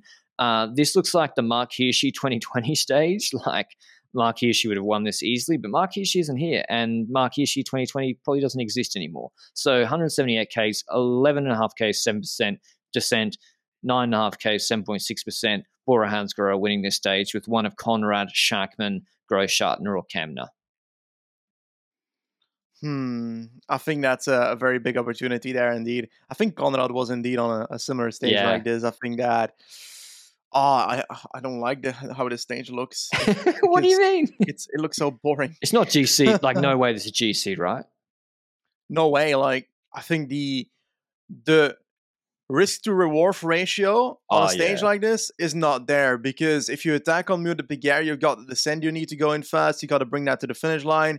it's a proper 28 kilometers from the top of that final de Péguère to that finish line. Yes, Péguère is steep, but I'm going to go with I think Pinot's going to attack away on de Péguère and win this stage. I mean, but there's a descent, Benji. Like that's Yeah. the problem. I mean, this isn't that much less difficult than the stage, the round stage, 154 k's that Pogacar won, where he, Bernal, Landa, Roglic went solo and caught Hirschi. There they had the Col de Marie-Blanque, which is harder than the uh, the last climb. Well, it's not that much harder. It was shorter. Like we could. The pr- difference there was they had those GC bonus seconds at the top that they sprinted for, and so bring them back. And there's even 3Ks, 11.5% in this. Like we could see GC. It's whether Jumbo want to go for it, I think. Because if you don't have teammates for that descent, it's going to be very, very difficult to keep it up. But yeah, I'm going with I'm going with Konrad for this this stage. Did you go for Konrad as well? I did not go for Konrad. I did go for Pinot on it. Oh, you went for Thibaut Pinot. I think he will Yeah. perish on the descent. Sorry. Um, stage 17. Perish. Well, hopefully he doesn't actually perish, but yeah, I think he'll get caught in this then. Here we enter the zone de Pogacar, 130.5 Ks. It is back to back 7% 20 minute climbs all day. Col d'Aspin, 12K, 6.5 descent. Then uh, I can't pronounce it, 8.5 Ks, 5% descent, short valley. Then another one I can't pronounce as a 8.5K, 7.7% descent, short valley. Then Peyragudes, 8.17%. I think ah, this has got to be, this is his zone, Benji. But is it too soft? Like, do you expect to see big gaps on 20 minutes, 7%? I I think that it might indeed be relatively soft. Honestly, the thing with this stage is that it also depends what the situation in GC is going into this. Because let's say the situation is how we say it is so far, then Pogacar is likely not in yellow. If Yoe is not controlling this stage, what team is, is Jumbo going to control the stage if Roglic is in yellow or Vingegaard is in yellow? I think if if Jumbo are in yellow, then they can be chill. They just make sure that no one that's a GC threat gets in the break, and then they say, "Hey UAE, you want to win the race? Try and do something." And you got to invest a lot on these climbs. As I said, drafting matters a lot on them. I still think Pog wins the stage from a sprint. Okay. I think the stage might indeed fit Pogacar the most. And I'm also going to go for Pogacar on this one. A shorter climbs and so forth. But I think the differences might not be as big as uh, people might anticipate on a stage like this with multiple mountains. Per It se. could be ten deep, Because, like you say, Deep? Millet. Like it could Nah. be Orcières-Merlette type. You don't reckon? Oh, nah, steep at the end. Okay, I apologize. I apologize. I think there's like a, a very steep, s- small part at the end of Peyragudes, like you mentioned. A bit of like, uh, was it, what, did Bardet win on Peyragudes? I can't remember. I swear Bardet sprinted up the steep sections of Peyragudes at some point and uh, won a stage there. Anyway, Is it too late for someone to sa- sign Dan Martin? Dan Martin would win this from the break. Like he came fifth on Ardennes last year. Sign him. Sorry, Benji. Stage eighteen. he might not be in the shape anymore. I have no clue if Nah, he, if he kept it up or not. Okay, still good. Fine. Um, yeah, I'm gonna go with Pogacar as well. I Okay. think this stage fits him, but I don't think he will necessarily gain Nah, much time on anyone on this think so. stage, and therefore, well, is the steep sec- steep section at the finish line not benefiting Roglic? it, yeah, I know. That's the thing. That's the thing. Like, I just no, can't. I'm going to Roglic. Yeah, I think if, if it's soft, then it does suit Roglic, but I think he might lead him out. And Pogacar's been tactically better in sprints. Uh, stage 18, 144 Ks, the last mountain test. They do the Col d'Aubisque, 17 Ks, 7%, again, a long climb. Descent, Spandelles, 10 Ks, 8.3. That is hard. 30 minute climb. Descent, Hautacam, 13.5, 8%, 35 minute plus climb. I'm going with Primoz Roglic winning this stage and a Froome, maybe a Froome Wiggins moment. I think, like, this is the tricky one. Yeah. Um, like if you let's let's run the scenario here, Benji. I know it's a long pod, but I I, I want to. I'm enjoying talking through different scenarios, and hopefully they eventuate. Jonas has taken yellow in the Alps. He's defended it. Pogacar's won the stage yesterday, taking ten back, and or even Primoz is in yellow, but it's 30 seconds ahead of Pogacar. Do you feel comfortable with Jonas or Roglic nursing a 30 second lead? Say both of them are ahead of him going into the final TT, or do you go you send Hautacam again? Personally, I would never feel comfortable, but I'd feel more comfortable than being behind. But I don't think Jumbo will feel comfortable. I think they're completely traumatized still when it comes to the 2020 Tour de France, and they'll want five fucking minutes on Pogacar when it comes to the time trial. I agree. In. I agree with that philosophy. right, you don't know what he can do in that final TT. but um, I don't know when it comes to Hautacam. I think uh, I'm going for Tadej Pogacar for this stage. I um I feel like this is a climb where the differences can be made, Hautacam. We saw it last Definitely. with Vincenzo Nibali in 2014, where he absolutely obliterated everybody because he had no competition. He wasn't gifted anything. it's against a French insurance salesman. John Gadret Larouche. nah, but you got to be in it to win it, and uh, like hopefully, like God forbid, history repeats itself, and we have, you know, the big GC guys crashing out. Uh, but yeah, I'm going with Roglic. I think they're not going to be. I think they're going to want a one-two Pogacar, even if you know they have a slender lead. I think that's probably right. Like, do not don't finish stage 20 thinking what else could we have done and i think you try and you go again here yeah. with the one two um, and it suits roglic like 40 minutes but we're talking through scenarios where Vingegaard and Roglic are both in GC yeah. at this point. Then the question is, do I trust Jonas on the cobble stage, for example? And I think I trust them a lot less than oh, way less, I do Primoz. Yeah. So Jonas might actually might might be on time in that first week. Let's say he's on two mi- minutes. Doesn't matter. Of, does not matter. No. Okay. Sastre was on like well, Sastre was on time wasn't he? Oh, no, that's not true. Maybe he's just ahead. I think if Jonas is on two minutes, three minutes, it still doesn't matter. Like, if he's if Roglic is level with Pogacar on Hautacam, Jonas attacks, Majka can't do anything. Pogacar still has to pace. It's still, and Roglic sits in the wheel. It still is an advantage to Roglic, even if he's on three minutes. Now, he doesn't have to pace as hard. He only has to pace at his threshold. It's still a minor advantage. That's why I'm going for Roglic ah, for the stage. I don't know because that might end up chaining Roglic to a point. What if, for example, Jonas does attack on Hautacam and is 30 seconds ahead, for example, and gains 35 seconds, 40 seconds on a group where Pogacar is pacing with Roglic in the wheel? That might become a scenario where Jonas takes back a minute and a half, gets closer to Pogacar in GC, but Primoz can't gain anything because he's basically forced to sit on. Oh no, he should reattack. Is ahead. He should also reattack yeah, once yeah. the gap is significant enough once it's to make sure seconds. it happens. Oh, okay, okay, that yeah. makes sense because otherwise you're chaining yourself and making sure that Roglic is also stuck. You know, if if anyone wants to go and look, it's 144p, not even 250p. You can barely make them out. The d'Huez stage 2008. Schleck after Sastre gets to 30, 40 seconds, Schleck reattacks and it also okay. disrupts the momentum of the group. I think if Roglic is feeling good, he should re-attack him, maybe even bridge across to Jonas. It depends on all the gaps. And uh, I mean, hopefully this all pans out. Hopefully it's Ineos and Martinez, and they can play the same sort of thing with Yates, Thomas, and Martinez can be aggressive. I, I hope so, um, because Pogacar we think might be a little bit isolated. But I went with Roglic. Benji went with Pog for the record. I think stage nineteen. This is the Break by law breakaway stage, although we've had barely any sprint stages. I don't even know. Like it's like an even Garcia Cortina special, isn't it? Um, no, no, no. Movistar is going to pull themselves outside of oh, the breakaway. Yeah, was, this was a break last year. They got four guys in a breakaway and it had three minutes, and the director's like, "It will be caught," and they called it back. It was the most insane thing I've ever seen. I tried to find footage of it, but it wasn't in my highlights pack. But damn, it was oh. bad. Um, Wout's got to get this is a 50 pointer. Wout's got to be in the mix in the break too, but I think he'll be attacked.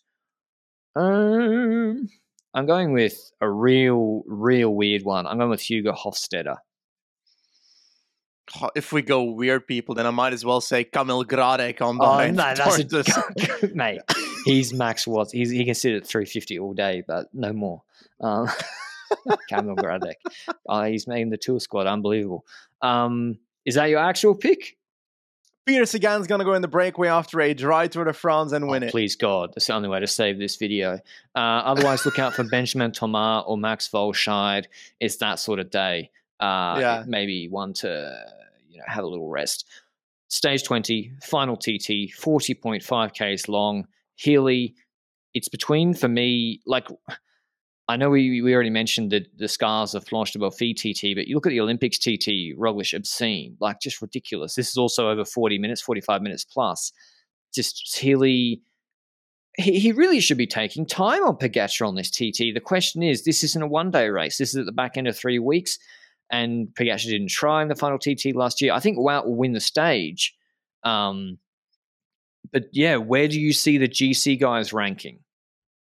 Will Roglic new it, try a new laser helmet during this stage? Is also a thing that It's could uncursed now. It's uncursed now. Okay, since when? since he wore it in one of the TTs in 2021 and won the stage. Uncursed okay, it. okay, okay. It's uncursed. Perfect. But when it comes to this parkour, there's a difference with Planche des Belles Filles, you know, because Roglic was not capitulating on the flat part before Planche yet. It was on the climb itself that he was capitulating the damage, right? Uh, he lost like 40, 30, 40 on the flat, I think, and it wasn't that flat. Like, I agree with you, though. I agree that, like, the, the cracking was exacerbated by a 20 minute proper climb for which we don't have. Here we have 1500 meter 5% climbs, 800, 1800 meters 6% climbs. I agree, but Pogacar on rolling terrain in the tour is also elite. Um, I, I still think it should be.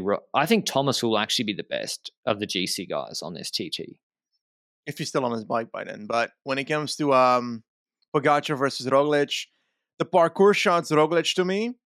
But it being in the final week of a Grand Tour, I feel like Pogacar's recovery in the Grand Tours is insane, and I think Tadej Pogacar is going to win this in the GC fight with Wout van Aert taking the stage. Do you think that it's too hard for Stefan Küng to fight for because his climbing's on point these days? Ah, it's just he's always near, nearly there. I think he'll be third. Second, eh? Yeah, second or third. I don't. Yeah, I think Wout should win the win the stage. Uh, like he won, he won the stage twenty one last year from memory. The final stage, stage 21, 50 pointer, Champs Elysees procession finishes about eight p.m. It's also, by the way, the women's the Tour de France Femme avec Zwift kicks off before this stage, so make sure you watch that. Watch the Femme before the men's stage twenty one bunch sprint. Is Jakobsen and Ewan are they still here? We haven't mentioned Caleb Ewan once. Are they still here? Absolutely no clue whether they're still here at this point. Um, I think Caleb Ewan's climbing at Giro was appalling at certain points, so I think he's OTL by this point. Is the Tour de France OTL difficult to manage? Yeah, it's harder than the Vuelta. Yeah, it's it's tougher. And the Giro. I Harder than think. the Giro, you mean? Yeah. Okay, okay, okay. Hmm. I think um, Ewan's out. Jakobsen might survive, but only because of Tim Declercq. True. Yeah, I'm gonna go with Mads Pedersen. He came second to Bennett in 2020 Champs Elysees sprint. If my memory serves me correctly, I'm going with Pedersen Yep. on this, but he not it's not enough to win uh, the green jersey. So we'll have someone wrap up all those predictions into a spreadsheet so that we're all Wait. correctly. Haven't named. Oh, you didn't name yours. Sorry. Wout van wins in the green jersey.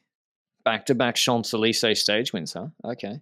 Yeah, in the green jersey this time around. Right. Not the yellow jersey. Sports is confused by you KOM saying that. jersey. KOM. Well, now let's get into that. That's all the stages ad nauseum. Let's talk about who will win the green jersey. We've discussed a lot. I think we've already. I think Wout Wout walks the green jersey. Benji.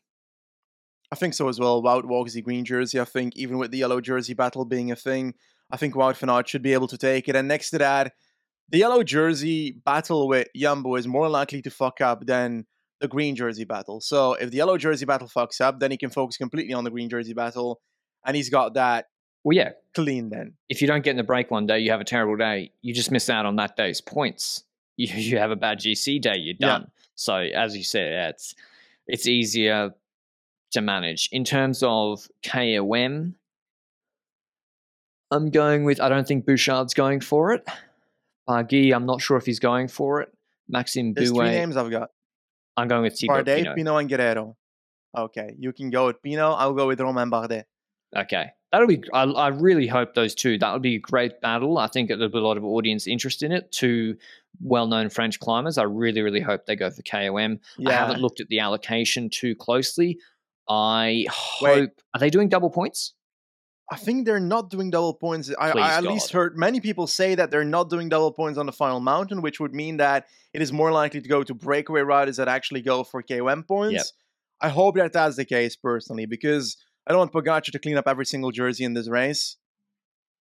Yeah, I agree. I, I think the worst thing last year was Poels and Co missing out on it. They fought so hard and they didn't get, yeah, they didn't get the KOM because the double points. Um, okay, that's KOM. Young rider Benji. I'm not sure if Jonas is eligible for it. Um, No. he's not. I don't think so. okay, And if if he is, then it's my fault that we are not choosing him. all right. I'll go with Tadej Pogacar. I think it'd be pretty a controversial pick. That's a controversial pick. Hmm.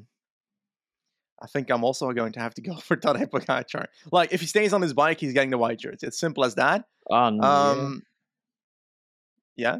Well, I, I I, think if so. if yeah, if Jonas is not eligible, then yeah, Pogacar walks it. Yeah. Okay. They, they, they were the pretty simple ones from my perspective. Now GC, uh, Podium.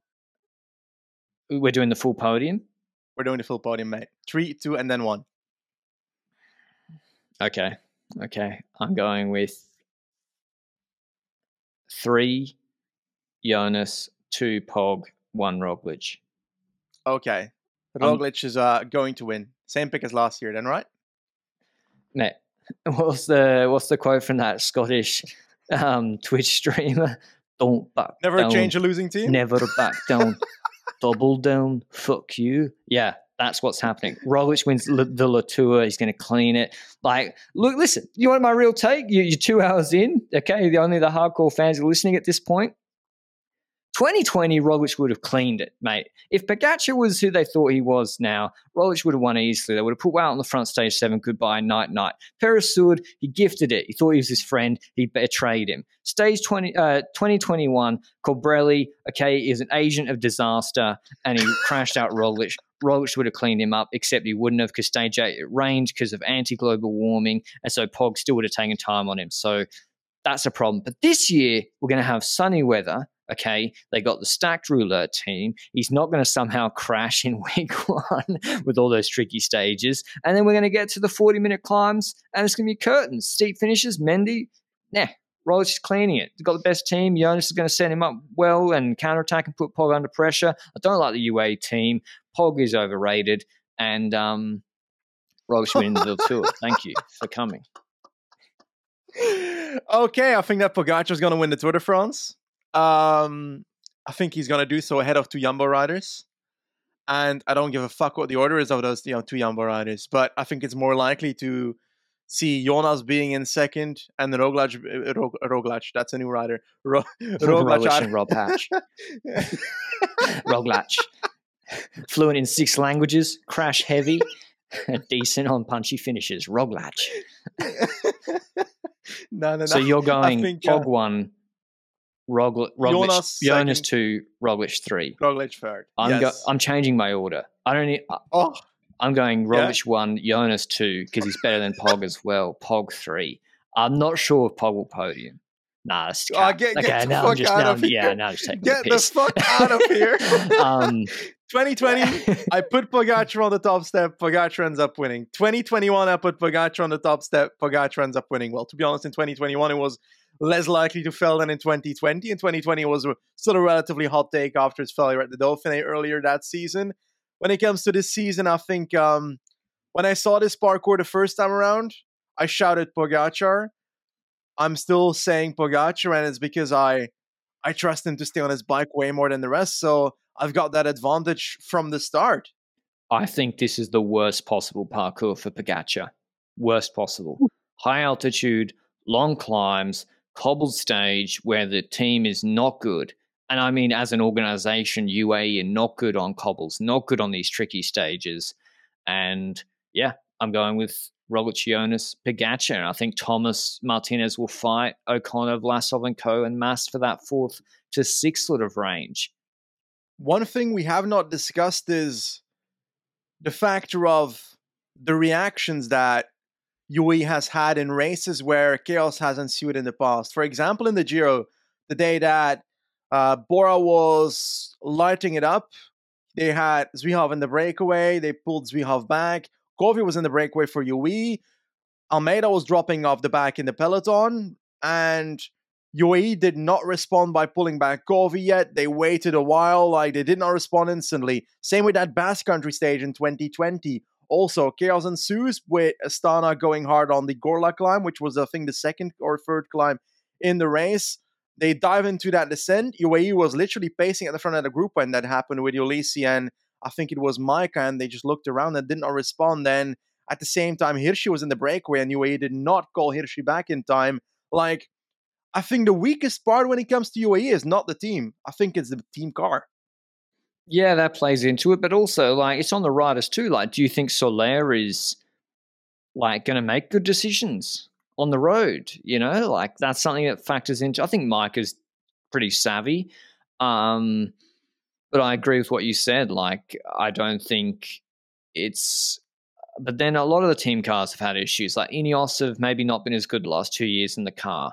Um, Jumbo have had, you know, everyone has their issues, but I agree. UAE's been like they've been Movistar, like peak Movistar level bad in some stages this year. Like Catalunya, whew, that was a nightmare. So that factors into my pick as well. Like I just, yeah, I just think there'll be trouble with the team. Uh, and team matters unless you have a five minute lead. And maybe Paul gets a five minute lead after Granon, and I look like an idiot. But you know, if without diversity of opinion, this podcast would be pretty, uh, pretty boring. But yeah, I think Jumbo banish the demons and and they get it done with Rogla because Okay. and they win green. So I think they're going to have a good tour. And I think, listen, I mean, Pog, you're right. Like he's so consistent. I just think. I just, I also just think 170 is way too short. Like you must agree as well. His odds are too short. Yeah, his odds are too short. It's uh, a race that is, in my opinion, more open than the betting odds are Yeah. telling us. But I will say that I still trust Pogacar as a GC rider more. He can his consistency over three weeks, and when it comes to not crashing, than I do, for example, Jonas and Primoz because they crash in literally every Grand Tour that they ride these days. So that's why I trust Pogacar more on this. And yes, he's got the weaker team for the first chaotic week, but he has a way of solving things solo as well that Primoz and Jonas have not shown. This is a guy that, if he's behind, he is going to attack two climbs out to make it happen. And he might actually pull that off. So Yeah, but That's he's not why I feel attacking like- Omar Fraile and Lutsenko now. We've got real that's comp. true. But if he lights it up early, then he's gonna end up dropping a Kruijswijk and and, Yeah. and the support of Jumbo. It's gonna be against Jonas and and Primoz then. And if it's a, a 1v2 battle in that situation, then you could say it's a benefit from Jumbo who can try and 1-2 him again. But if Pogacar then uses uh, offense as his defense, because if you're in a situation with two other riders, two competitors in a group, the best way you can make sure you get out of this is by attacking yourself to make sure one of them drops, right? Yeah, like for example, say Solaison. O'Connor dropped, but Pogacar is able to follow those two. Jonas is pacing as part of that attack.